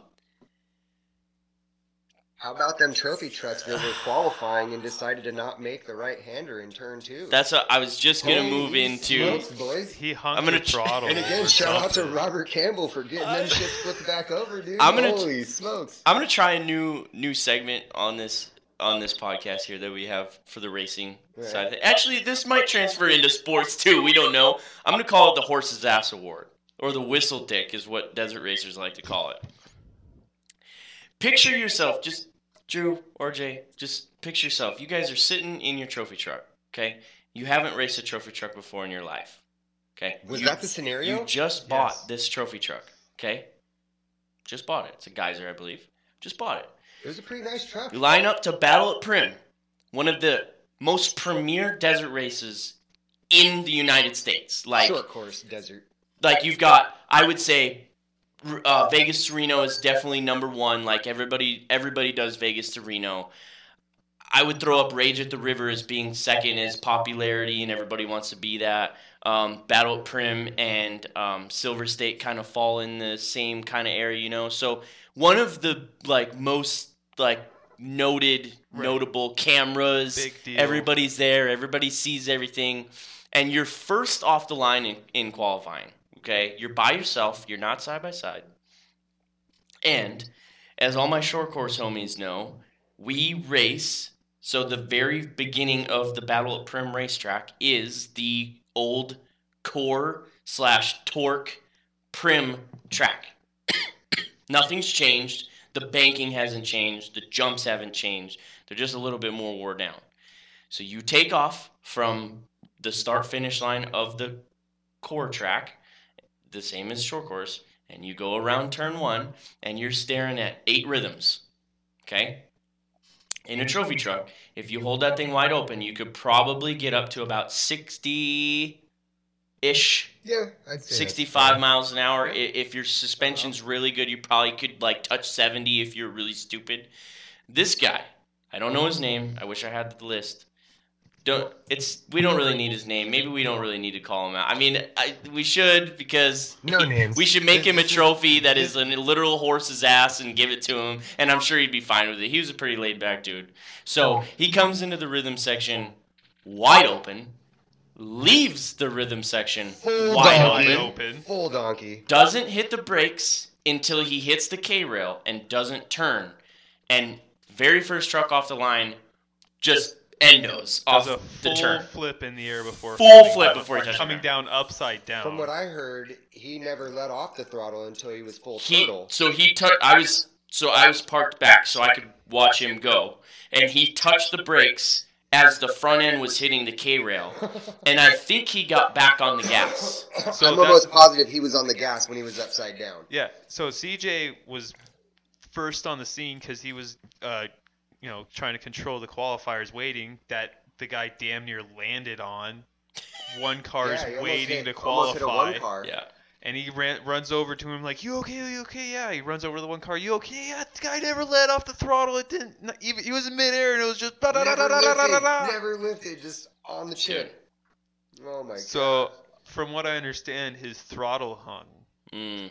and I mean, yeah, I mean, if it that'll did, that, do it. I, I If hear it- there's a- I if hear that there's is- a battery switch for issues like that though. Yeah. You know. Eh, Or a but- gear shift, or Okay, in his defense, that's not that easy to do. When you're panicking, you go for the brakes. Like that's it. I mean, you know what I mean? Like that's Right. just how it is. go for him sooner. Yes. Yes, go for him sooner. My thing is is like if that is the case, I might retract three quarters of the horse's ass award, but you still get a quarter of the horse's ass award. Like you won it because I have more fuel to the fire. That wasn't the only time he rolled over that weekend. That was oh, just Oh man, he tumbled his car like a few times that weekend. Two Yeah, more he- times. Yeah, lost like once on entire Saturday and then again on Sunday. He had to start right? the race on Sat on Sunday with zero zero fiberglass. None. Not not a not a roof, not a door, not a rear bed side, nothing. Z- Oh, that's right. They even had written like the number two on the fucking, Yeah, so the num- on that the was metal panels that on the was side of his probably my favorite part because it, it went from qualifying it was an electrical tape red two for race day it was like a sticker two and for Sunday it was again back to It like was a fucking Sharpie marker. it was a piece of fucking car. He took a piece of cardboard and he like cut some angles so it had some brace behind it, and he taped he duct taped that right up on the driver's side roof. Uh-huh. No no fiberglass, right to the roll cage. Oh man. Which I- they, uh, dude, honestly, if he's listening, which I doubt it because he probably doesn't even know who I am, thank you for taking that. I mean, maybe it only took five minutes, but that's a big deal for our staging. Like, at least can you can see the car number and call out where they're supposed to go. That's a huge deal, and no one would have done that except for this guy. He was so concerned about like making sure everything was good. So, Right. I mean, props Well, that's to good race etiquette at that point. Yeah, but Even if then you are going to tumble your car all weekend. right But then here's my thing, Drew. You are sitting in staging and you see this truck roll over, okay? Oh, I, I know where you're going with this one. You see this truck roll over. You would think, you would think that seeing this vehicle yoked off of this corner in qualifying that maybe there's something in your brain that says I should potentially take that corner a little bit fragile, right? Mr. Bowers. Oh my god. Mr. god. Bowers I could not believe that that even happened. It was like eight. What it was like. He two was- trucks, three trucks. No, he, it was. It I mean, it was like a good six or seven. Yeah, he was okay. deeper yeah, in the It it was six or seven back. trucks later. Comes into the corner equally as fast, but at that he did something the other guy didn't. He pitched the truck off the last rhythm, right? So I think I think what was awesome and what I thought was going to play out to be like the most epic turn two I've ever seen was like some full on short course racing. You know, like dude looked like he threw that in the corner like a pro four. almost like, had he knew it. exactly what he was doing. it looked then, really like, good to start. It, it, it started good. The, Then it didn't. The finish was all bad. Yeah, he know, blew it. He well, blew and then I think what blew my mind even more was the fact that uh, so Robert flips that car over, and then once they get it flipped over, the dude that had just cartwheel tumbled his truck through the desert drives it back to the pits, and the other dude that tumbles it over on its side has to get towed back to his pits. It's like, how is this shit possible with like, you know what I mean? These Well, yeah, machines. The dude that like- cartwheeled also had like his bumper and half the front end of his car. It was in the back of CJ's truck that had to be like, hey dude, here's your shit. Yeah, you take know? this back to your pit with you. Oh, man. that's That's crazy. good. I mean, You know what? You know Uh, what? I As still a- owe him a when dollar. Lap two, I believe, on Saturday in the 16 race. I Alec and I watched a gnarly accident. I watched your happen. guys' The in video- Yeah, the Holy video. smokes, dude! Like, and again, I didn't have an intercom, so I like. I was trying to get Alec to calm down, like, "Hey, man, like, you know, you just, just mellow out, take it easy, like, you know, because again, like, you see that kind of shit right in your face, and it, it gets you a little like flustered, you know, and Mhm. don't know what to do with yourself for a minute there, and it's like, well, if you can get the mind calm back down, you can keep racing. But yeah, man, Jeremy Munyon came around us, and again, we were having a bunch of motor issues, so we were fighting with uh, Davidson. What's Beans. That's not his real name, is Kurt- it? Is it Kurt Davidson? I, think Kurt Davidson so. Jr.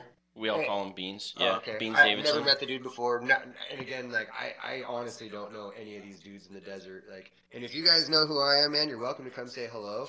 But if you do, tell me your name, man, because I don't know anybody's names, dude. But uh, so anyway, we're we're battling with Davidson there all all morning, you know, and uh, at some point a couple cars got by us, and I didn't realize it was Jeremy Munyon at the time, and uh, he came around us hauling the mail, dude, like crushing it came into that corner and it was a sloppy corner like the ruts and everything were so wonky that you know it wasn't a consistent corner Was it that was a split lane right? Right. There was two different. There was two different lines you could take. uh i mean there was really only one good line hmm but again because there were four of us going into this corner everybody Yeah. was picking a line and and again there were three four lines of this one corner but hmm picking the wrong one is what created the issue you know and he came around the corner got a little sloppy it, it got a little sideways and then his uh, driver's side wheel dug right into one of the like ruts it, and again like the ruts were all wrong so when he hit it it was just like wrong place You wrong guys were that moving too. That was probably a 50 mile an hour crash. I Yeah, would say. oh, uh, yeah, I'd say maybe a little bit less than that, but it was still pretty, still pretty gnarly, you know. And then you even watch it happening, it was kind of scary, you know. It's it's scary to watch that shit flip around and wheels flying through the air. Oh, it's the worst when you're in the car. I Yeah. mean, you can watch when you're standing Well, I- outside the car and you watch an accident. totally. Yeah, it, it sucks. Like for me, some of these crashes that I've seen over the years make me sick to my stomach. Um, the I don't know if you saw it, but the crash that Johnny Greaves had at Turn One this year at Fall Crandon, No, it was it was.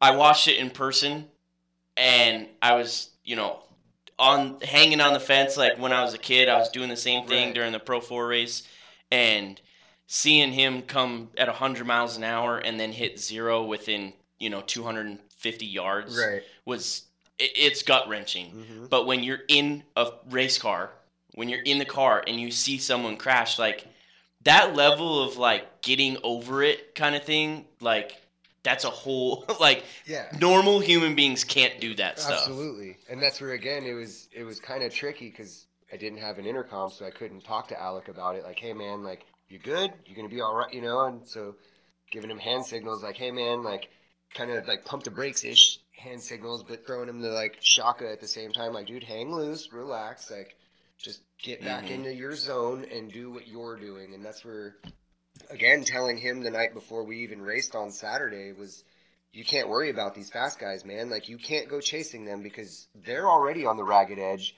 And you don't know anything about their their version of a ragged edge. Yeah. you stay on your edge and do well and Mhm. consistent at that pace, and watch these other dudes, you know, do what it is they do. And then again, like, had Jeremy not done that, dude, he would have been towards the front. I mean, Yeah. if he wouldn't have been on the podium that day, he would have been real Yeah. You know. And again, like, thank God, Jeremy, you're okay, dude. That was scary, man. Like, and again, I didn't know until after I got out of the car. I was over at uh, Jason Coleman's pit, and somebody had mentioned like, yeah, 1609, blah blah blah. And I was like, dude, was that like who was that? Oh, that was Jeremy. You know, I was like, oh man, Yeah. that's a you know good buddy. Yeah. It's always awful to see that shit. Yeah. Know? And again, like you don't want to see anybody wreck their car when you're racing. No. Like you're saying, like it's already bad enough that you're in a car thinking about it, but hmm to come to find out it's your homie that's wrecked, it, it makes it a little bit more, you know, compounded. I Yeah. guess. The, But- the personal stuff sucks, you know. Yeah.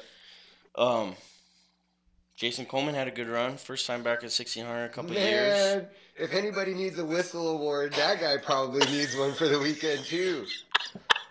Dude, this guy is probably one of the like, you know, he's a bad dude. He definitely can drive a car. And if I was gonna say that anybody had the baddest 16 car I've ever ridden in, I would have to say that Jason Coleman's fucking 16 car is still, still one of the baddest 16 cars I've ever seen and been a part of. And you know, and uh, I guess he's had that car in retirement for. Well, four or five years at least. say, I, I couldn't tell you how long, but I know he hasn't driven in forever. But uh, got the 6100 truck now, so he's crushing that thing. But brought out the 16 to come play at Battle at Primm, and I believe he's going to come to Rage at the River with it as well. But uh, got State out of there, the art. Got out there first lap, man. Where did he qualify? Like sixth, Third, Yeah, it was like Was it sixth third? or fifth, or sixth, or somewhere in there. I thought he was I don't- I higher up, but I remember could be wrong. but, uh, Again, at the top, you know, he was in the top ten fucking bad dudes. And uh, lap one, we're driving around, and all of a sudden I see him pulled over on the side of the race course, and I'm like, no shit, he already blew an engine or transmission or something already, you know. And and again, walked over to him after the race. Come to find out, he hasn't been in his 16 car in so long. He turned the fuel pump off when he was trying to turn the oil cooler on. He's trying to turn the oil fan on, and he turns the fuel pump off. You know, and he sat there quite frustrated for a minute, trying to figure out what the hell just happened to his car. And uh, the pit guys get on the radio yelling at him like, "The fuel pump, man! The fuel pump switch." And, Well, he's uh, used to his old motor had a, a mechanical pump, gotcha. so he See, didn't- I, I, I don't know any of that. but I'm gonna put it on the record. I told him because he was talking. I'm gonna turn my fans off so I can get the whole shot. I said, don't do stupid things like that. Don't, don't do it. You don't need to. Don't worry about it.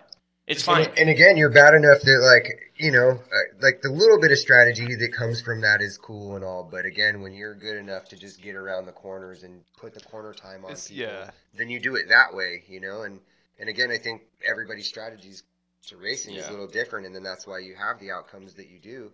But uh, Don't turn the fans off. again, I think I Well, I think mean, hats what- off to him though, because the the dude fucking gets the car running again, comes flying by us with our motor issues, and again, like I, I'd like to say that if we had a motor, that he might not have caught us. But again, like you know, you're talking about corner speed and a lot of like drive time as opposed to Alex drive time. And again, not taking anything from Alex because he did fantastic, but to watch PJ come from the, the back and to the front, and uh, it was like, dude, you crushed it on Saturday after you got a fucking fuel pump issue, and then you still proceeded to like run it into the ground the next day, man. Like, good for you, dude. Yeah, I think But, he uh, fit Oh, Jeez. it. I think he finished sixth overall on the weekend. Yeah, and again for for what we had go on, I uh, qualified 11th. We got 13th on day one because we, you know, had to like deal with our engine loading up and whatnot. But And no skid plate or half a skid plate. no plate. skid plate, no skid. Well, we had three bolts holding the skid plate on. It had literally can openered all the way to the driver's rear tire, and uh, so that was kind of nerve wracking. I, I was more I was more worried about the skid plate coming completely off and destroying the rear end. somehow. Right. Like I didn't want it to tangle Right. up or rip a tire or something, you know. So that was kind of my only concern. But uh, day two for us, we uh, George came over Saturday night and was kind enough to help us kind of look over the motor and try to figure out what the hell was wrong with it and why it was loading up. Made a couple adjustments, and uh, Alec raced it in the sportsman heat in the morning, and it was fucking worse than it was the day before. It was just completely loaded at that point. So thank God they did that because we were able to get the car back right after the sportsman race and tore all the spark plugs out, tore the plug wires, put a new CompuFire, like just literally tore all the power out and put all new power back in, thinking like, yeah, maybe that'll help. And didn't have a hiccup all day on day two. And uh, Davidson had started in the row right in front of us, had a seven second lead on the finish of day one. That started in the row in front of us, so it was 30 second gap at that point. Mhm. So uh, lap two, we got a sign that said we were 29 seconds behind him, and we could see him hitting the dry lake bed right as we were seeing the plate with the number on it. Six more seconds, you got And it was like, oh, dude, we're here. Let's go. Like, it's Yep. time to go now, you know? And so we caught him, finally caught him, uh, middle of lap two, got by him, and then, and again, it was so frustrating day one because we battled back and forth with Davidson for three, four laps where we're literally passing him, and then we'd crush it, and then the motor would take a shit, and then he would pass us back, and it was like, man, all this work that we're putting in is just, you know, and again, at the same time, keeping it consistent is what got us to where we were. And then, uh, day two we got past him and then we were able to just put the time on him. I think we got to the finish and had a good minute, minute and a half lead over over him and he's second in points right now for 16 so it was definitely nice to know that like we got back by and you know definitely Yeah. held our spot and then again uh, Mike Montez is I guess third in points right now and last lap I think it was he broke right at the like infield right Yep. before the start finish Yikes. and uh, Tough luck. yeah, and again, that's one of those like you got to run your race. If you're out there running the pace of these dudes, and Mhm. you're not doing what you should be doing. Yeah. And again, like chess move or not, we're still leading the points right now. That's kind of cool. I'm, Yeah. I'm pretty stoked about it. Well, I have to take a quick bathroom break, but a couple things that I have for you guys. I, I want you, when I get back, I don't know, you can do a filler fucking thing if you want, but when I get back, I want to talk about should people who enter pro classes be allowed to enter sportsman classes on weekends like this? And I want, y'all got to have something to like grill me on for the weekend. Like, as a race rider, you got to have something to like, maybe a quick grill Oh, session or something. Yeah, I don't know if I want to do that on you know. Well, You can. I'm good. We're good. We'll Like, figure it out. but, I'll, I'll try uh, to come appropriate with it. but uh, in the meantime, uh, maybe there's like a story you could tell or something. RJ, didn't you ride with somebody this weekend? uh, yeah. Well, I Qualified or qualified something? with a guy. Um, 12, 4, I, dude, I don't, honestly, I don't even remember the guy's name. It was a 12 car. Yeah, You just got in some stranger's car and went for a race. I said about six words to the dude Oh, before I got to the car. That's kind of scary. uh, we went around the thing. I don't, we didn't turn on the GPS because you don't really need to for the qualifying course. Yeah, I, I get it. And then uh, yeah, he didn't care. So how did how did he do in qualifying? uh, second to last. Okay, so not dead last. Yeah, but it was cool. second race with the guy, or second race that he's done in that car. Gotcha. So, So- the car's new to him. Yep, new to him, and also it's an old 16 car Uh, that has a 12 car motor and like 12 car shocks, so it's a little bit different. So it's a little bit outdated-ish. Yeah. maybe? Well, it's smaller, so like it's just different. Huh. But yeah, you know that was interesting. He's a little bit different of a guy, Massachusetts. Dude, they crushed it at staging, man. They had that thing pretty dialed as far as getting the cars in and lined up and moving them all along. Like, Yeah, Good job to all the girls and the dudes and everybody that was out there getting staging together. it helped a lot that we weren't allowing people to come in with their vehicles. It was just like Literally, just literally, yeah. cars and mhm. just the driver navigator. I Yep. tell you what, man, the, the biggest deal for me all weekend was the fact that you guys had us staying in the car during staging and be, like before qualifying and whatnot. And I- I mean, you guys know me well enough to know that when I get in a car, I don't typically sit in the car Yeah, until no. we're like No, no. three cars from Yeah. the starting line. Right. And then I get in, and people are still yelling at me the whole time. Get in the car, get in the car. Like, no way, dude. The anxiety is way too gnarly if I sit in the car. I need to like stand here and stretch and relax. Yeah, you were probably then- one of the only people that was showing up without their helmet on, with their race suit halfway down, Yeah. not belted in. Yeah. Like was- everybody else was ready to race, and you were like, Those COVID restrictions fucking It- suck. Like, sorry, "Worst."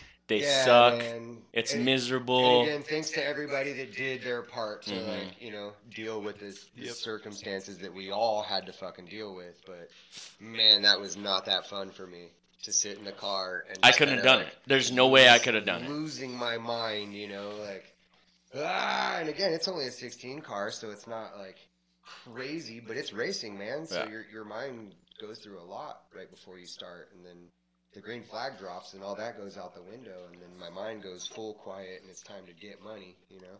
But uh, yeah, like I said, definitely hats off to the staging people and all the volunteers. Man. Mhm. Everybody did a great job this weekend, and that was rad. And uh, Thanks to the BLM.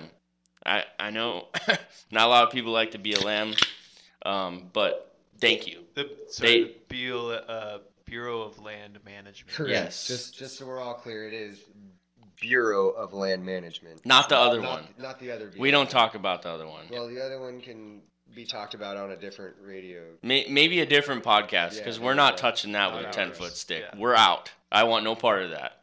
Um, but no, the BLM worked with us very well. They uh, they understood that corralling, you know, a thousand people into guidelines that we're not used to isn't easy. They gave us some And again, leeway the here and fact that there. it was all out in the desert, and you're still having to abide by guidelines. That is as if we're all standing in a store, or we're sitting Right. in a Right. together, Right. like you know. And it's like, well, it's a little bit different, and I, I think maybe that's why it was a little more tolerable to the mass of it because you know everybody knew if we didn't do it, we couldn't go race rage. And I'm Right. still like that was my biggest concern all weekend. Is like, man.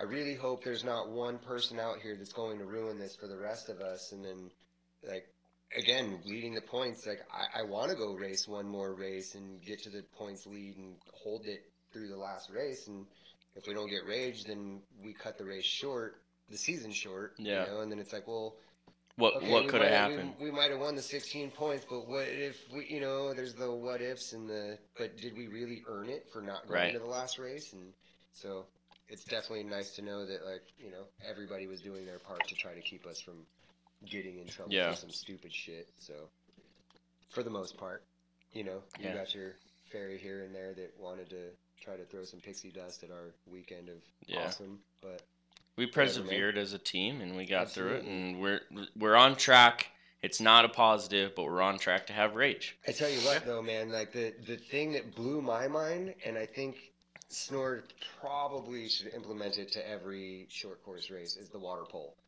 And and again, I didn't realize that uh, Vlad, the Gilberts, had uh, donated the truck. Yeah, or- Lad and Sean was from it VT. donation or was was it Uh, purchased for the It's- weekend? Yeah, we don't know yet, for sure. And again, Yeah, like, it was a regardless, homie the- hookup. Regardless, the fact that they brought that thing out, man, like water trucks are awesome and all, man. Like you got a big water truck or two, and you know a smaller one to do That some water pole lays stuff, down but- some water. Dude, the though. water pole lays down the water, and that's what Mhm. you're talking about dropping Olympic-sized swimming pools in the desert, dude. That thing was the one doing all the work when Yeah. it got there, and like, dude, without that thing, I don't, I don't really know if it would have been as, as Nah, clear. No. You know what I mean? The visibility definitely wouldn't have been what it was. You know, Yeah, even for for, sure. the like big race with the Yeah. one cars and the trophy trucks and shit, because they always stir up all the Yeah. dirt.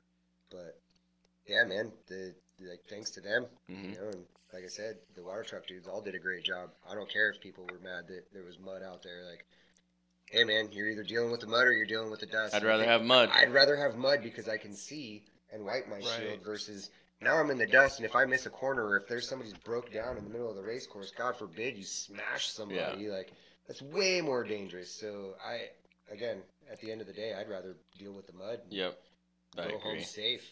But Yeah. and again, yeah, I mean, it might be a little snotty and a little slippery out there, but deal with it. Figure it out. Yep, Drive everybody's gonna be on the same course, so exactly. figure it out. You're going through the same corner as everybody else, so just do it better. Yep.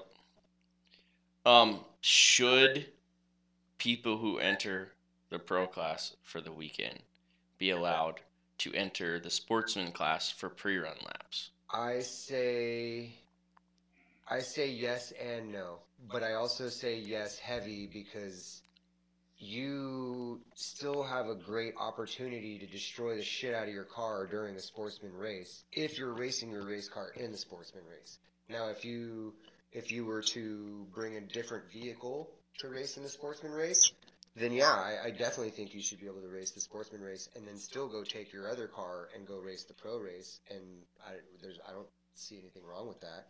And again, watching everybody do it this weekend, I was definitely more excited knowing that Alec was actually able to do that as well. And and again, for him, it was it, it twofolded for us at that point because not only was it all the fastest dudes and all the dudes that we were competing in points with that were out in the sportsman race getting laps in as well, he got his laps in. And then again, when we had the problem with the engine on day one, he went into day two and took that car, changed the numbers, went out and did that race in the sportsman heat so that we could figure out whether the engine was good or bad. Because if we hadn't have done that, there's no way we would have gotten to where we were for the weekend in ninth. You know, Mhm. like, took ninth for the weekend, and it was like, dude, I'm I'm good with that for the way this went down this weekend. You know, I'll take it. Yeah. And again, for the fact that like the people in front of us with the points that for the weekend are not really in the points chase for the the series. So RJ, what do you think? Well, I mean, you asked pro to sportsman class. What about like pro to pro class? Kurt Davidson or the Davison family, I think, had about five different entries for the weekend. four or five they they had at one point they rode up in a nine car. Some guy, some it was a two seat nine car, rolled up. Somebody else rolled up in a twelve car. Was like, hey, I'm gonna park the twelve car over here. Uh, I'm just driving in the next heat, but I'm riding here. We're like, cool. He gets in, and then same deal. Some uh, they were in the 16 heat, and I'm pretty sure they they have two 12 cars or they have two 16 cars or something, like that. So so again, they had two different 12s or 16s racing at the same time. So I mean, we don't really necessarily have a rule that stipulates. No, no, no. I, I know that. I'm just saying, what are your opinions on, like, do you think that they that a sport that a pro guy, like a guy who enters 1600, should be allowed to race in the Sportsman 1300 heat? Uh, I think he should be allowed to race. I mean, it always gets a little bit sticky with people who are running points championships in those classes that are gonna get just they're flat out gonna get beat by these guys. So, I mean, kind of hurts other people, but then again, I mean, they're there just to help themselves. Yeah. So, So my thing is, we, it, the sportsman. So for people who don't really know, the thirteen hundred class is the exact same, pretty much class as the sixteen hundred class, except the sixteen hundred class is a pro class.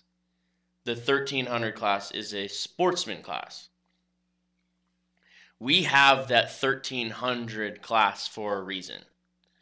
That is for people who aren't confident, don't have the program, don't have the driving time, don't have the experience to run competitively in the 1600 class. right. My thought is yes, most of those guys that are racing 1600 enter the sportsman class purely for the pre run purpose. But you do have a handful every time, every short course race, where they enter it and they don't pull off and mm-hmm. they they essentially win the sportsman class. How does that make people feel that are in the sportsman class that are legitimate sportsman class racers that the pro guy can come in and win? So, like any other race series that I've been associated with, if you're an amateur or a sportsman, you are an amateur and a sportsman. If you're a pro, you're I a see pro. what you're saying, but I think from from that aspect, how are you ever going to get better at what it is you're doing if you don't have people that are better than you around you doing that? You know, like some dude in a 16 car is going to pass you, and you're in your 13, and he's gonna go through the corner. He's gonna beat you to the corner and go through the corner, and he's gonna show you the line through that corner. You know, and it's like if if you're a new racer, you're not picking the pro- appropriate lines at all times, you know, and you have a bad dude in front of you going through a corner, and you're like, well, hell yeah, I'm following that line because that's clearly the smoothest line to take through this corner, you know. I, that's a good argument. Um, I'm not, I, and again, I totally get what you're saying as far as like fairness to the like the 13 class itself and the fact that like you know you're out there trying to do your thing, but now you have these pro class dudes winning your race.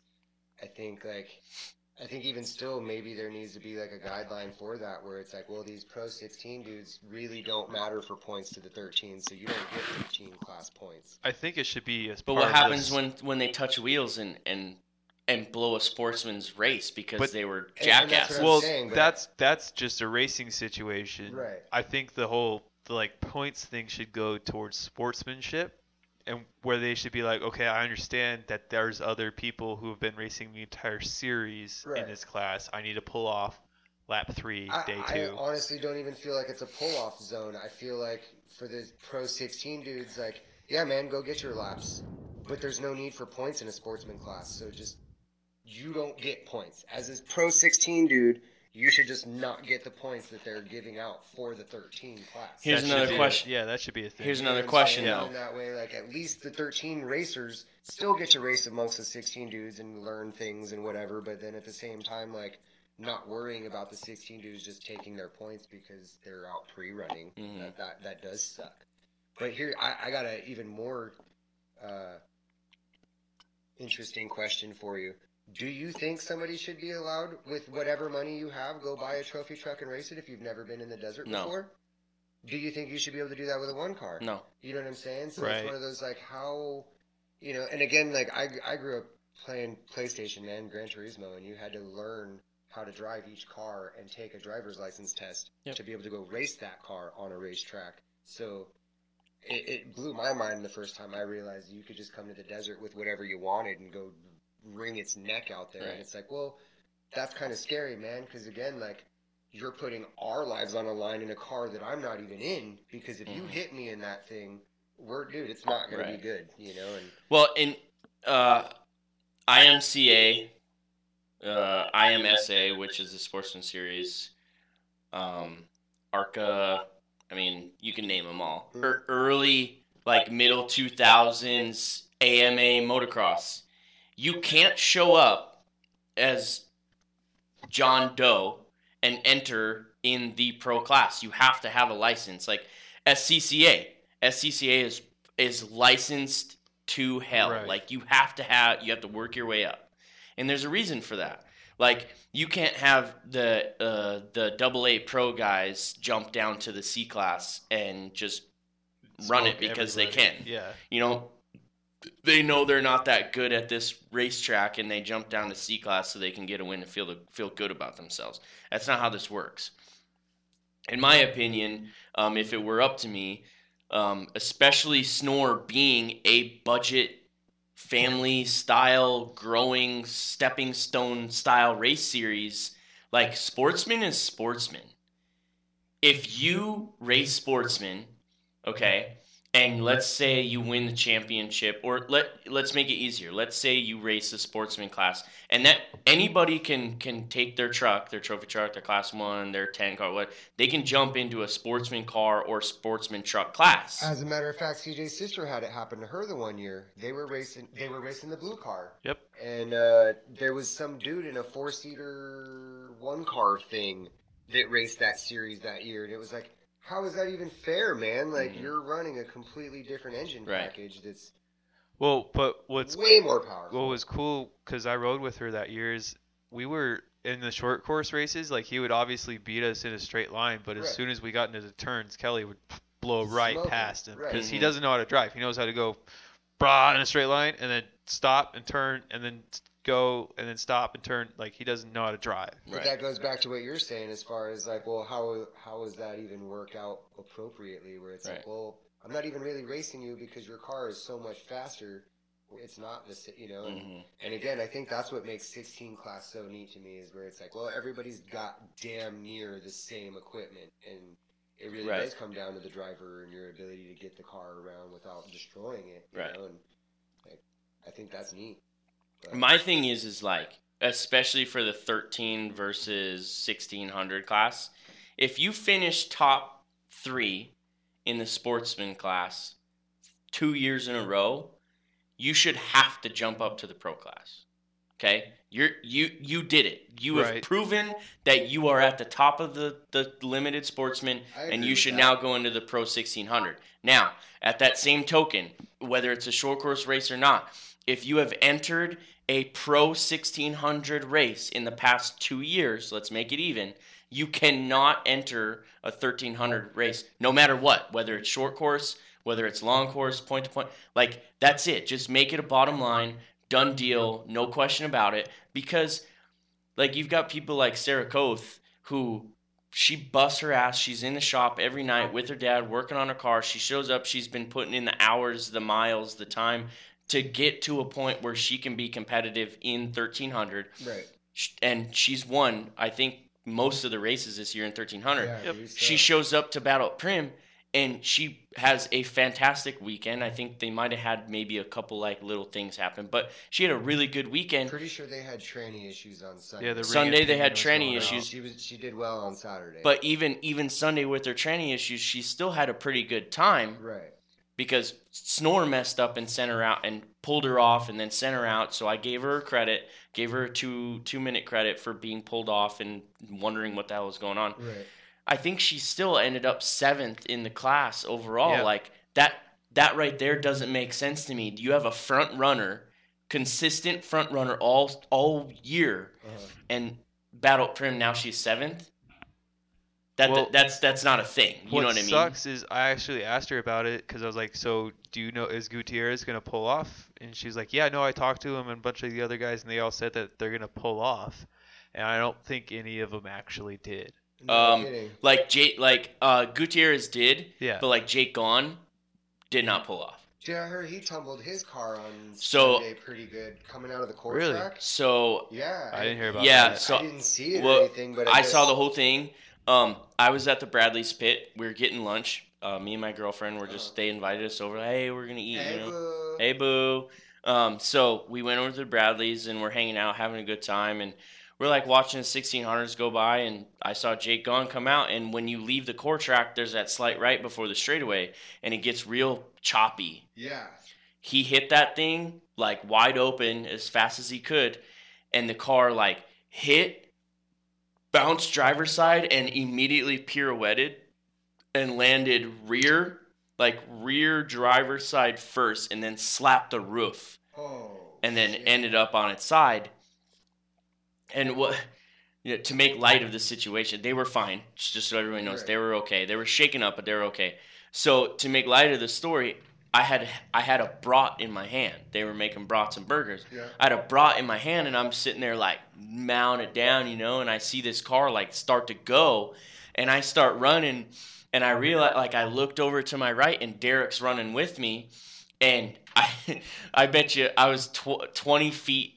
I've been running for 20 feet, and I look down at my left hand, and I still have a brat in my hand. and I was like making a decision as I'm running, like, do I just crush the rest of this brat, or do Hell I yeah. keep running? I couldn't. I, I would like tried. I like made a half reach to my mouth, and I missed. And I was like, I can't do this. Like he might be hurt, and I chucked the brat. Which R.I.P. to the brat. Oh man, But- you should at least put the brat in the back pocket. But you have to understand, I would like, just walked up with it. to But be you have to completely understand, like, honest.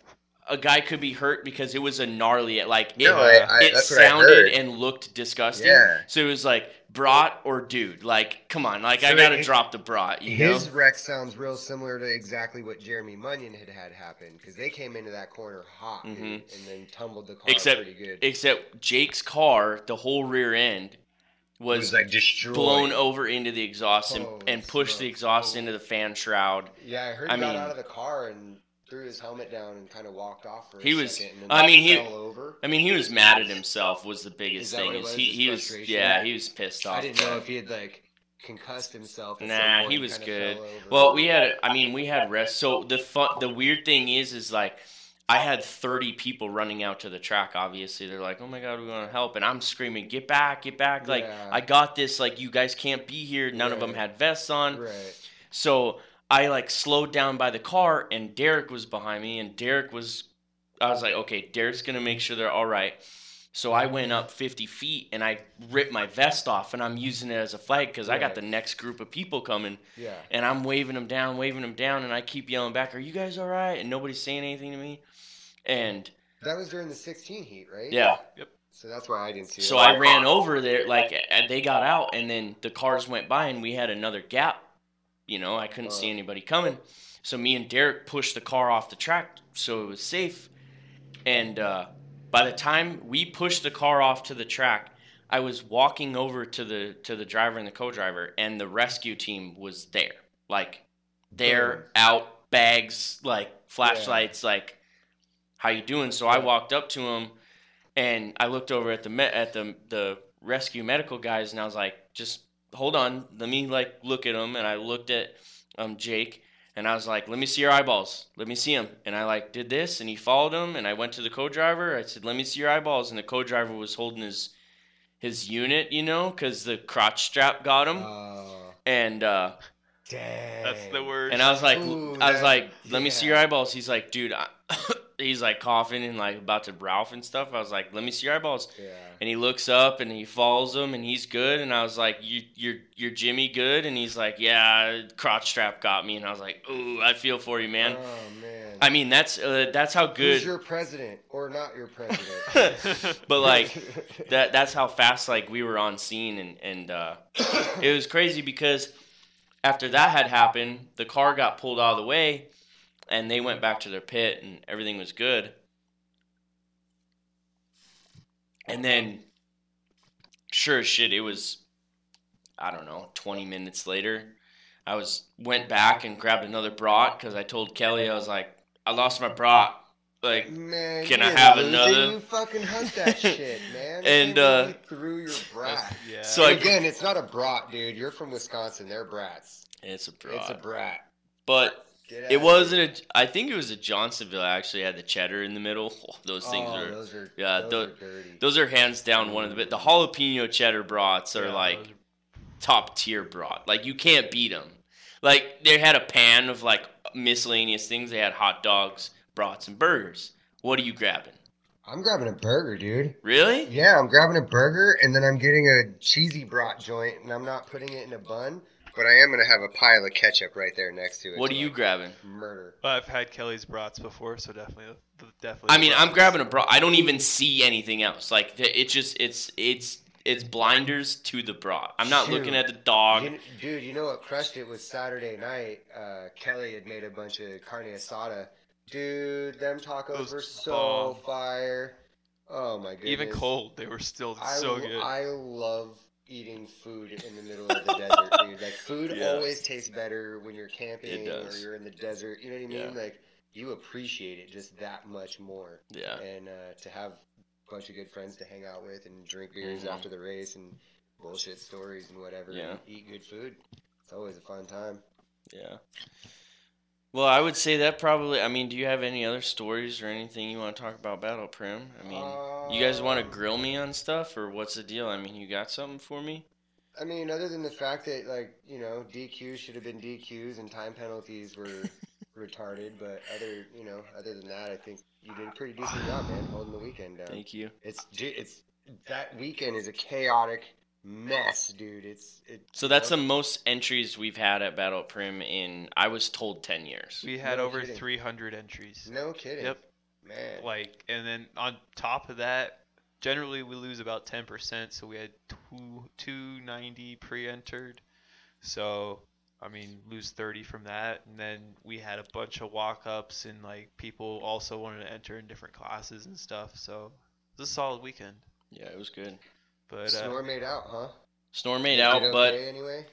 again, a lot of that carries over to permits, and Rage is a big overhead Oh, race for, sure. us. So, Absolutely. I mean, Well, that we needed to do good. Drop the payouts that you did on all the classes that you did, like, dude, pays people, more to race snore. People left with freaking checks, man. Like, is the first time I think I could tell my friends that don't know anything about racing. They ask me like, you know, oh man, when you guys win, you guys make a bunch of money. Like as a matter of fact, I don't even know if that pays for the fuel for the race car, let alone you know, like the entry fee is one thing, and then you got all the extras. Yeah. And, like, dude, barrels of fuel aren't cheap, and Yeah. but uh, So for sixteen hundred, it costs uh, it's seven fifty five, right, for the entry fee, baseline entry fee. Yep. And you've got like hundred and twenty bucks in like insurance and like some other bullshit like that. and then you got to pay your membership fee or whatever. Yeah, if you're not a member, then you got to pay your As a matter twenty of five fact, dollars. I had to pay the membership fee again this race. I like. Do I have to pay a membership fee every race? No. Why'd you have to pay a membership fee again? I don't know. That's what I'm. I'm I I'm thought they were trying to, supposed to out reset. Like, at what the the, hell beginning of the year, Like, not the I middle thought of it the was year. like I paid once for the beginning of the year. Yeah, you and should then be you good. race all year, right? Yeah. Like it's thirty bucks for the membership, and then you race all year on that membership. Yeah. Snore, you robbed me. We'll get you a refund. we'll get you a refund. I ain't even worried about But- it. But It was the like the finish bank. line HIV lady or something, you know? Some, oh, dang. Dang. So, uh, Bang, yeah, bang, so pow, pow. If, if Snore could uh, cut me a check for my $30, that'd be pretty cool. As a matter of fact, you could cut that check to Ruben Rodriguez. Okay, I will do that. Uh, that way, you know, that's taken care of. But in any case, No, it was a good weekend. We had yeah, a lot man, of stuff cool, to dude. overcome. Super good weekend. I definitely was excited to get to go racing, and I'm super stoked to get this thing finished out at the end of the Yeah. Rage at the River. So it's gonna be a good time. Hopefully, we can keep the engine together and do something more appropriate this time around. And like I said, the, the kids, the kids got it, man. I can't wait to see what he does, especially next year. I don't know if he's doing a whole season next year, but. I think they're like gonna step back and you know go back to the fun races like he was doing originally. Yeah. But otherwise, uh, be really cool to get back in the one car with CJ again. That'd be that's like freaking goal of all goals. Yeah. I wish I was like balling out of control so I could just make it happen and Mhm. just do the like. As a matter of fact, let's uh let's go racing. You go drive the car, and I'm gonna sit in this helicopter and watch you race. Yeah. Like, you don't want to ride in the car anymore? Not if I'm riding in a helicopter, dude. Like, talk to you from the helicopter. Yeah. Or not talk to you from the helicopter. But Well, as a representative of Hutchins Motorsports, um, one of the biggest things that we were focusing on this year is, you know, COVID hit hard and it hit everybody's business hard. So we didn't really know what was going to come of that. So we kind of backed off. oh, absolutely. But then I we also took some right time-. Yeah, we also took some time to make the car even better. So, I mean, the damn near won every single race in Bessa Desert last year. Yeah. So you would assume that the car is legit. But you know how I am. I don't really leave stuff alone. hey Um, man, you got to flip over every stone and make sure there's Yeah. nothing there that's wrong. And Yeah. you know, so we we have some we have some big stuff coming. Um, I don't know when it'll hit the track. Uh, we're gonna try our best to potentially, possibly, make Rage at the River with it. Um, oh, that'd be exciting. maybe. um, just to try and get some miles on it uh, and and try out the new stuff that we're doing. Um, we redid the fuel system, we redid the shocks, we did all kinds of stuff. It's uh, it's kind of like a new car. They're gonna Um, put the big block back in that bad chicken. We might put the big motor back in there if we I'd need it. like to see the If big we need motor it. back in there. Not even if we need it. Put the big motor back in there, man. Yeah, Let that no, thing like, eat, dude. what nights do we have to work to get the big block back in there? All in of there? them. Okay. But uh, yeah, so w- we got a lot of new stuff coming. Um, it not reworking the wheel, not going backwards, just fine tuning what we already have because the program that they had um, was really really good. Obviously, um, results show. We just you can't stop. Like you can't just kind of like chill out and stop and, and wait for someone to show you up. You always have to be ahead of the curve. So that's kind of what we're we're doing right now as a team. Um, we're working on some pit strategies. We're probably, I wouldn't say the fastest, but one of the fastest Class One pit crews, all volunteers there is. Oh, no doubt. Um, All volunteer. I I'd put I'd put our team against anybody's team. Straight up volunteers. You're getting smoked by our team, Yeah. boys. You better you better get on your your business yeah. if you want to play with us. If you're, yeah, you can pay people, but that doesn't really count. Right. And that's where, again, you got like badass paid teams like the Tisco dudes that go Yeah. and pit for people. And it's like, well, shit. You put our team against that, and it's like, well, I think we're still better than you. Yeah, we ain't got pressure Just pots. a little bit, but still, like Yeah. I, I, I'm not, I, you know, and that's where again I think it'd be fun to give them a, a fun run for the Yeah, money. Like, no, yo, for dude, sure. Let's like, let's go through some like pit No, it would- it would be and see who's It would be got super rad, like no race, just like on pavement. Right, just Lo- having like good time, pit man, and like, pit right. and like and just again, but that's you know that's all volunteers versus dudes that do this for a living, man. And Yeah. like, I'm fuck totally proud of our dudes for the Yeah. work that they do. When no, they're they're hands down the best guys that you could have. I mean, And that's where again, even for me, having been a pit dude all the years prior, like you know, I totally have a respect for like the people that help you get through the races. 'cause, dude, you don't get to race without all these people. Right. Like, you need fuel, you need tires, you know, and then now you got all these dudes that their heart's so deep in it that you couldn't pay them. Like yeah, they're going regardless, you Yep. know, and that's that's pretty rad shit to me. But otherwise, uh, you boys going to Mexico? I just got asked to go down Undecided. to the thousand man, so I'm Yeah. probably gonna go down there and do some beers and tacos for a week or two. And undecided. I don't know if you boys have time in your schedule, but you should. I don't totally know if. I have time in my schedule either. I shut up. Just, just tell your you, you both just need to tell your boss you got flaming diarrhea, and it's gonna. As a matter of fact, fuck it, man. Just you got one last try at the COVID thing. Just tell him, dude. I need my 14 day quarantine. 14 day quarantine, boss. Give it up. All right, but like, what happens when, hey CJ, I got flaming diarrhea, I won't be here for two weeks, and then he's like, And and, he then- and then he's in the truck with you goes, as you're "Weird, crossing the I'm border. driving you to your COVID appointment. As a matter of fact, I'm taking you to the quarantine location. It's in a little place we call San Felipe, and uh, Yeah, I've had a couple people ask me. I'm undeci- undecided right now. Um, I, I got that new job back in April, and Yep. um, Yep. I, I love it. I really do. sweet. Um, so I'm super excited about it, and I'm I'm trying to make a I'm trying to I'm trying to build this business to like you know one of the best businesses in the valley. And Absolutely. I don't know I don't know if me being gone for because I, I as everybody knows I don't go down to Mexico for the Friday to Sunday and then leave like I'm there the whole time. Oh, no doubt. You know what I mean? And, and again, that's not even like it's not eight hour days, man. We're down there doing Yeah. like 23 hour days. You Yeah. get like a nap, and then you're Yeah. back in the car doing it all over again. It's you know, there's real work to be done down there, and that's where again, the more work you do, the safer you are during race day. Mhm. All your dudes are safer because they've all pre-ran their like pit sections to know Yep. like you got to get from A to B at this Yeah. time, and the more work you done, the more you know about the course. the more- Absolutely, and that's where again, like, yeah, man, as as much fun as Mexico ever, or as much fun as Mexico can be, it's Yeah. dude, it's tricky down there. still work. Yeah, but Yeah, we'll see. I'm looking forward to it, man. Go down there. I just got a fresh passport. I took uh, Sick. took That- me like five months to get it, dude. I should have like right. The COVID thing fucking happened, man. So it, it started out with a uh, like before I even left on one of my work trips.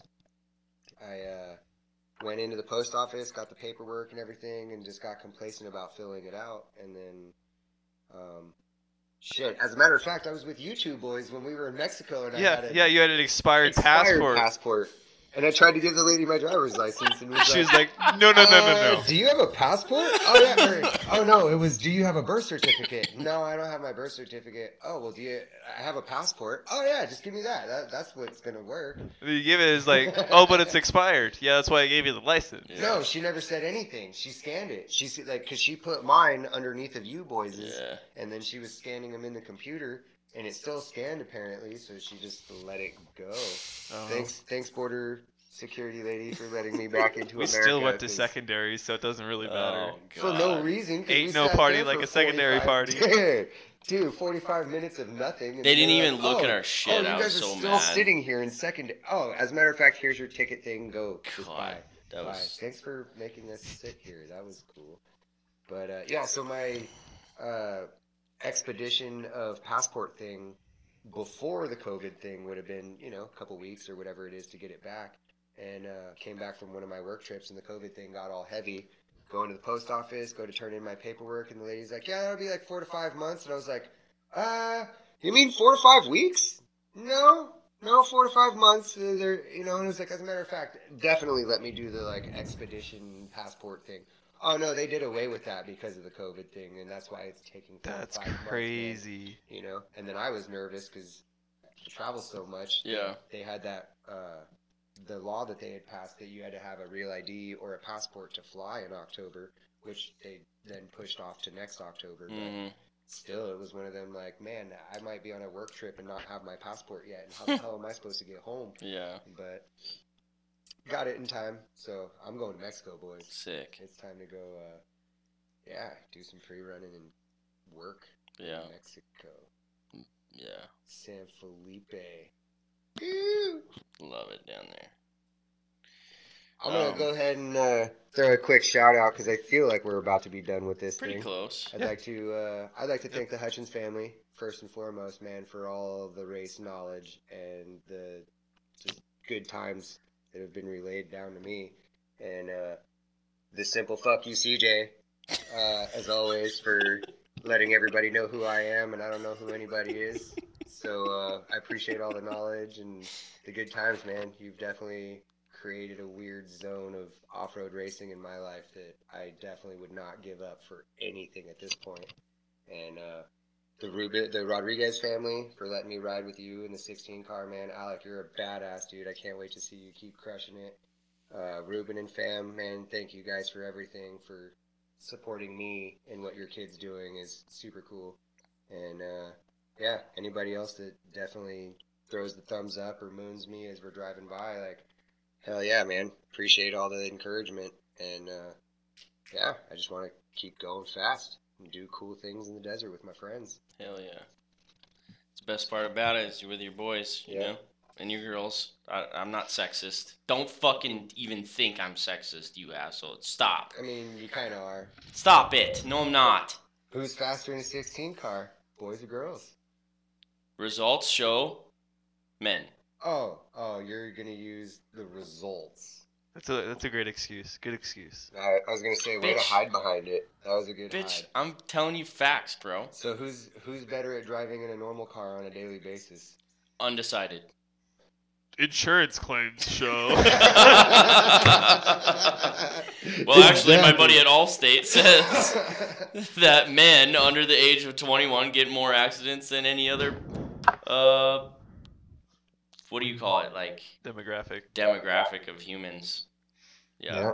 Uh, us when we're under 21 just demolish shit, like, Oh, hands man. down. Like, I, I think, I think maybe, like, I think when you start to get like 30 plus in women, I think they start to give a fuck less about driving and then they hit more stuff. And I think that's where all the memes and the jokes come from. But realistically, like us men wreck stuff. Like from the time we're born to the time we die, we demolish shit every day. Like we're the one, like men get more DUIs, men have more uh, incident claims like more fender benders. We hit the uh, the shopping carts in the parking lot for fun. Like we do, like that's the stupid stuff that we do. And and women look at us like, why would you ever hit a shopping cart for fun? And then I go, well, I want to see how far it goes. Or, or why would you put fucking plastic trays underneath your rear tires and, And pull the e-brake? You know, or, or why would you stand on that plastic tray and have your buddy drive you around the block, dude? Like, yeah, we're stupid. did some tray surfing, some tray sliding Yeah. in my day. We're so dumb. Hey, man, it was all in good fun, though, man. You know, you only get one life. You better Mhm. do a good job with what you got, and you know, it's fun. Yeah, Just I Fun at all times. I did promise the people that we would talk about our random stuff for a little bit. Can we talk about Screech from Saved by the? You watched Saved by the Bell when you were yeah, a kid, yeah, yeah. yeah, yeah. Screech was the biggest nerd ever, right? Everybody loved him. You know, he's like that nerd that you love, and is. All right. and and and he was just a an oddball So- son so of a what's The bitch. topic with Screech here. This Do you motherfucker's in prison. in prison? What did he go to prison for? He's Oh, in prison in tell you, Wisconsin. what? He's He- in Wisconsin prison. Yeah. So uh, he stabbed a gentleman Get the fuck out of in here. Wisconsin in 2014. I don't think he actually died like we assumed earlier today, but he stabbed some guy in 2014. What was what was he stabbing? I over? scrolled through Facebook, right? Because we're getting prepped for the show. Uh-huh. and I wanted to like throw in some random stuff for the Right. people. And I'm scrolling and just happened to come up. It was like Screech from Saved by the Bell. His name's Dustin Diamond, right? Yep. So it's Dustin Dustin Screech Diamond from Saved by the Bell gets killed in prison riot. And I went. I looked at RJ, who he works at a desk Wait, eight feet from me. He, He he's did. not dead. He did not It's fake die. news. We don't. Yes, we don't correct, have any correct. proof. Fake news. We Got have it. zero proof Got that it. he died. All right. But the but he is article, in prison for sure. the Yes. article said Get that the he fuck he outta got here. killed in a prison riot. So I was like, RJ, we need to fact check this. Like, I think Screech died, and he's like, I didn't hear nothing. CJ's like, Screech died? Like, what the fuck, you know? So RJ like fact checks it. Sure as God's got sandals. That son of a bitch went to prison in 2014. Apparently, he was at a comedy club. And he must have been on something or something. Something, and like- somebody criticized and ridiculed his comedy stand up, which I Oh, would he was imagine doing a stand up. which I would imagine wasn't that good because I thought that once Saved by the Bell was done, he died because I didn't know that he was a person anymore. just kind of found another place on the other side of the planet. Yeah, so I wouldn't imagine that his stand up or his comedy was that fucking good. right. So someone criticized him, probably said, "Hey Screech, you fucking suck," and he stabbed the guy, and then and then he went to prison, Man. and we didn't know about it this whole time. what was the dude from Seinfeld that was doing the stand up and got ridiculed? and- Uh, Kramer. Kramer? And then he like. Oh, I love yeah. Kramer. So, well, but it, like I feel like it's kind of the same story, but like Kramer didn't pull a knife on somebody. Dude, like Screech, I didn't know you were such a badass. Like, Hey, you know those quiet ones. Yeah. Bring your shank to the nightclub with you, huh? Yeah. All right. So, Yeah. still, I don't know if he died. We still haven't figured that out. I saw it in three separate Facebook posts Well, from well, our three hearts separate are with places. you, man. I, I hope you're alive and kicking and doing well. I hope your head's in the right like, Getting spot. the help you need. Doing some push-ups and pull-ups and stuff. Yeah, because you he know, needed a he needed to bulk up a little bit. He was pretty skinny. for sure. But for sure. also, sounds like he might have had some anger issues. So I hope he's getting therapy for His that. his mugshot looks like oh you know that's that's the crazy guy. Does it look like he's Dude. on drugs? Dude, it looks like he gained like thirty pounds in his chin, and nowhere else. Wow. He's done a fair amount it appears. All right. All right. Oh man. So there's Screech. There's our report on Screech. Um, I should have done more stuff. The other thing that I found that was quite. I mean, I I laughed about it for quite a while. So in Florida, there's a group of human beings. There's about 30 or 40 of these human beings Okay. outside of a not a red lobster, but like a mom and pop like seafood shack. Fisherman wharfy kind of yeah. They have a 20 foot long, 20 foot tall lobster statue Okay. painted, the whole deal. Looks like a real lobster, just like under a magnifying glass. There's there's 30 to 40 human beings that are definitely on some sort of a drug that created a Facebook page and then invited me to it. Don't know anybody in it. That this lobster is now their Presbyterian god. Oh my goodness. Okay, but dude. wait, but wait, there's more. Billy Mays here. But wait, there's more. they're writing a Bible. They're in the middle of writing a Bible and they're asking for people's help on creating psalms The, and all that stuff. Substance of their religion. They're creating a Bible based off of this Well, and again- I, I think that, I think the cool part about that is at the end of the day, whoever did this is getting the dopest tax break they've ever gotten in their entire life. you know what I mean? So it's like, hey man, you can clown these people all you want, but guess what they're paying in taxes now? Zero. Zero. They are paying nothing. Joel Osteen style, dude. Talking like, dude, did you guys see the meme? Like, I and again, I don't know if it's fake news or not, but like, Joel Osteen's supposed to have some clothing company called like Sheeple or something like that. Mm-mm. Yeah, dude, it's like for the sheep or the sheep's sheep's wool or I, I don't know, man. It was kind of ridiculous when I saw it myself. For the flock. Yeah, for the herd, for the herd. That shit's wild. Like, hey, people can do their own thing, you know, but I can still laugh at it. I don't give a fuck. Yeah, man. And But- again, like there's religions for all kinds of crazy shit. Oh yeah. There's like marijuana religions, even, Mhm. you know. Did you the uh the Joe Montana thing? Did you hear anything about that? I was telling RJ earlier. Was it the one where his wife had like fought off some freaking attacker that was trying to take their kid or something? Yeah, like that? so what happened was the real story, I guess, like I wasn't there so it's not that real, you know. right. But this woman, so all you sexist bastards out there, not only men are kid stealers and shit, okay? Women do the wild shit too. This woman, intruder slash kidnapper, broke into Joe Montana's house, and and the wo- and And his tried to swoop his daughter. yeah, and his old lady started like fist fighting this motherfucker, whatever. And Joe, Joe had this like, it. I don't think he has a Heisman. I don't think he won a Heisman, but it's like some trophy, and he, he laced up, dude, and smoked this motherfucker way. with the trophy. For real? knocked Is him the out, real part of the story? Knocked him out, knocked this lady out, so the cops could like scoop him up, hands down, like Dude, that's My question is, though, shit. My question is though, as an intruder slash kidnapper slash potential rapist slash stealer Why wouldn't theft, you at least wear a helmet? when you break And into, pads. I would Yeah. assume Joe Montana is not living in a trailer house. Nope. I would assume that when you roll up to this crib, it's like a mansion because it's Joe Montana. And when you like Probably finally a sizable house. when you sure. break in and you walk by all the Super Bowl trophies and all the other trophies and all the fancy shit, wouldn't you go, "Oh my God, this is not where I belong"? And then all of a sudden you like you remember those Nerf footballs that you throw and they make yeah, a noise. That's noise. probably what he. It's probably what she heard coming down the stairs. Boom! Just straight headshot, like Oh, Call of. Duty style. Problem is, it was the bronze Nerf football from like some tournament or something. He, Yeah. had he probably threw his. All American. Yeah. Probably had probably threw his All American with the guy on it. The guy's holding the football, and you could just imagine the guy just spinning around and clocking. That's crazy, dude. Shout out to Joe Montana for still having the for still having the Dude, for still being a hero, Yeah, he's still a hero. yeah. FBI shows up. So, two lace or three lace? How tight was it?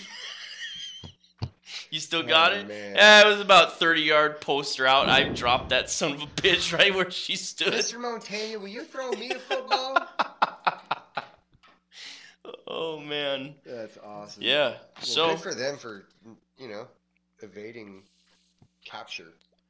That's freaking crazy shit, dude. The world's gone weird, wild. and just yeah, Yeah. just leave me alone. Yeah. All I want to do is kick it, Yeah. have a good time. Yeah. We all do. Well, shall we wrap this up, boys? It's been a good one. It's been big pretty one. good. How many minutes are we at? Uh, two hours and fifteen. Oh, good luck, people. Holy Hang in there. smokes. Hang in You there. get We're to about. the end of this thing, dude. Like, I'll give you. a I, high I got a quick question. Since we're at the end of it now, we're gonna close this thing down. If you guys want, I got a question. If you want to like message them on their Facebook page, whatever, your answer.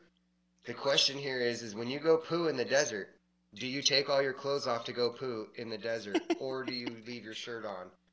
My answer is I take all my damn clothes off because I don't want to poo on my clothes. So the like more I can get my clothing away from myself, the better. But uh, yeah, leave us a comment. Let us know how it is that you poo in the desert. The guy won't talk about his hobbies Send- or his send- past life, but he'll send talk about how he shits in the Send desert. pictures even if you want to Send let the boys pictures. know exactly how it is you Oh. strategically place yourself. My in your DMs poo are me position. full of I don't middle squat aged either, men. dude. Like no bullshit, boys. I gotta find a rock for sure because I gotta like one cheek a rock because a full squash is not 100%. happening for me, man. Oh like I will, I will traipse through the desert to find me a rock, and that's where I'm pooing. No clothes. I'll leave my shoes on. The shoes stay on. Shoes and hat. Yeah, the shoes and the hat are good, dude. They're out of the way. My God. But uh, yeah, man, let the boys know how it is you poo in the desert. Yeah, so I guess let us know that. We'll Um, read your comments next episode. Pictures, videos.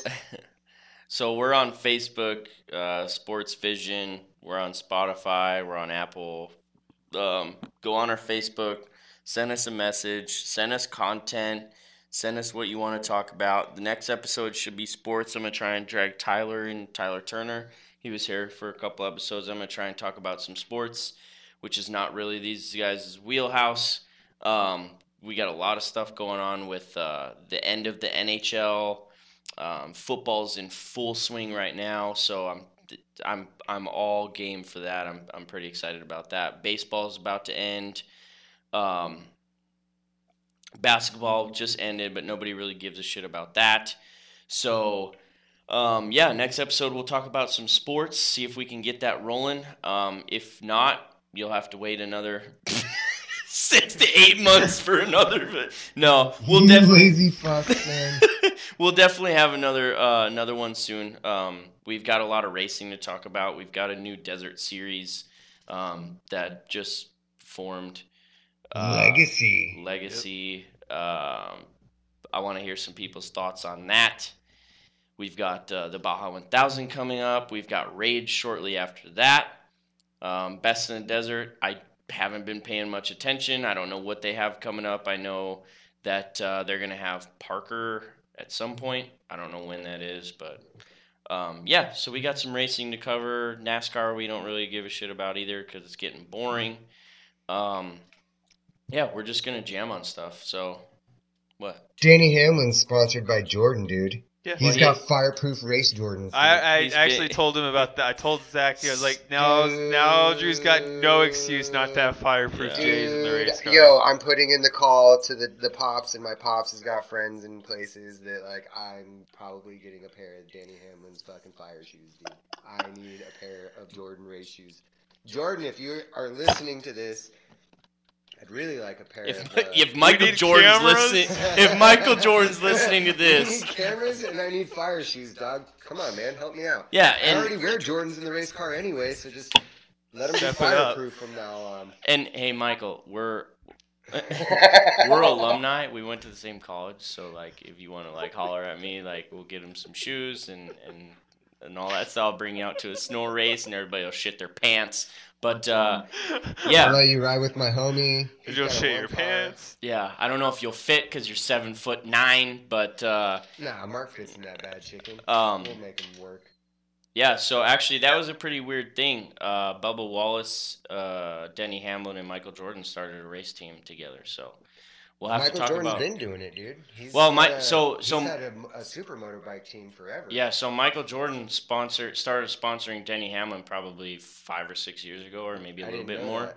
So uh, Denny Hamlin was the first motorsports sponsored athlete for Nike or for Jordan. I shouldn't say car Nike. athlete Yeah, because they already Yeah. had motorbike program. yeah, car athlete um, for Jordan. So super stoked for him. I've been a big fan of his for a long time. I Um, can only imagine what the ticket on a pair of those bad chickens is, dude. well, we'll find out. So hopefully by the next time we have a racing episode, we'll have the price of a pair of fireproof Jordans lined up for you guys. And obviously, we'll be in contact with the man himself, so we'll have cameras Yeah. and a new setup. So I'll have to I'll, I'll I'll have to talk to my Nike reps and see what kind of deals we can work. But um, cool. Thanks for listening. I hope you guys uh, held out to the end. I know that we ramble on and you probably don't understand most of what our dumbasses are saying, but um, like I said, you listen with your ears. We talk with our mouths. If you want cameras, pay us.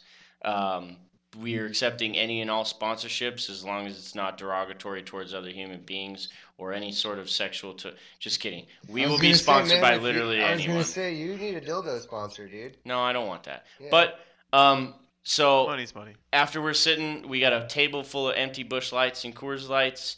Um, we had a good night. This was fun. Drew, I hope you come back again soon. Yeah, dude. Um, it was good talking with you. You got a lot of good stories. Um, hopefully, we can dive into more stories. I'll have to get a couple more beers in you. Um, so, for Sports Vision, it's me, Zach, signing off. See you next time. See you guys.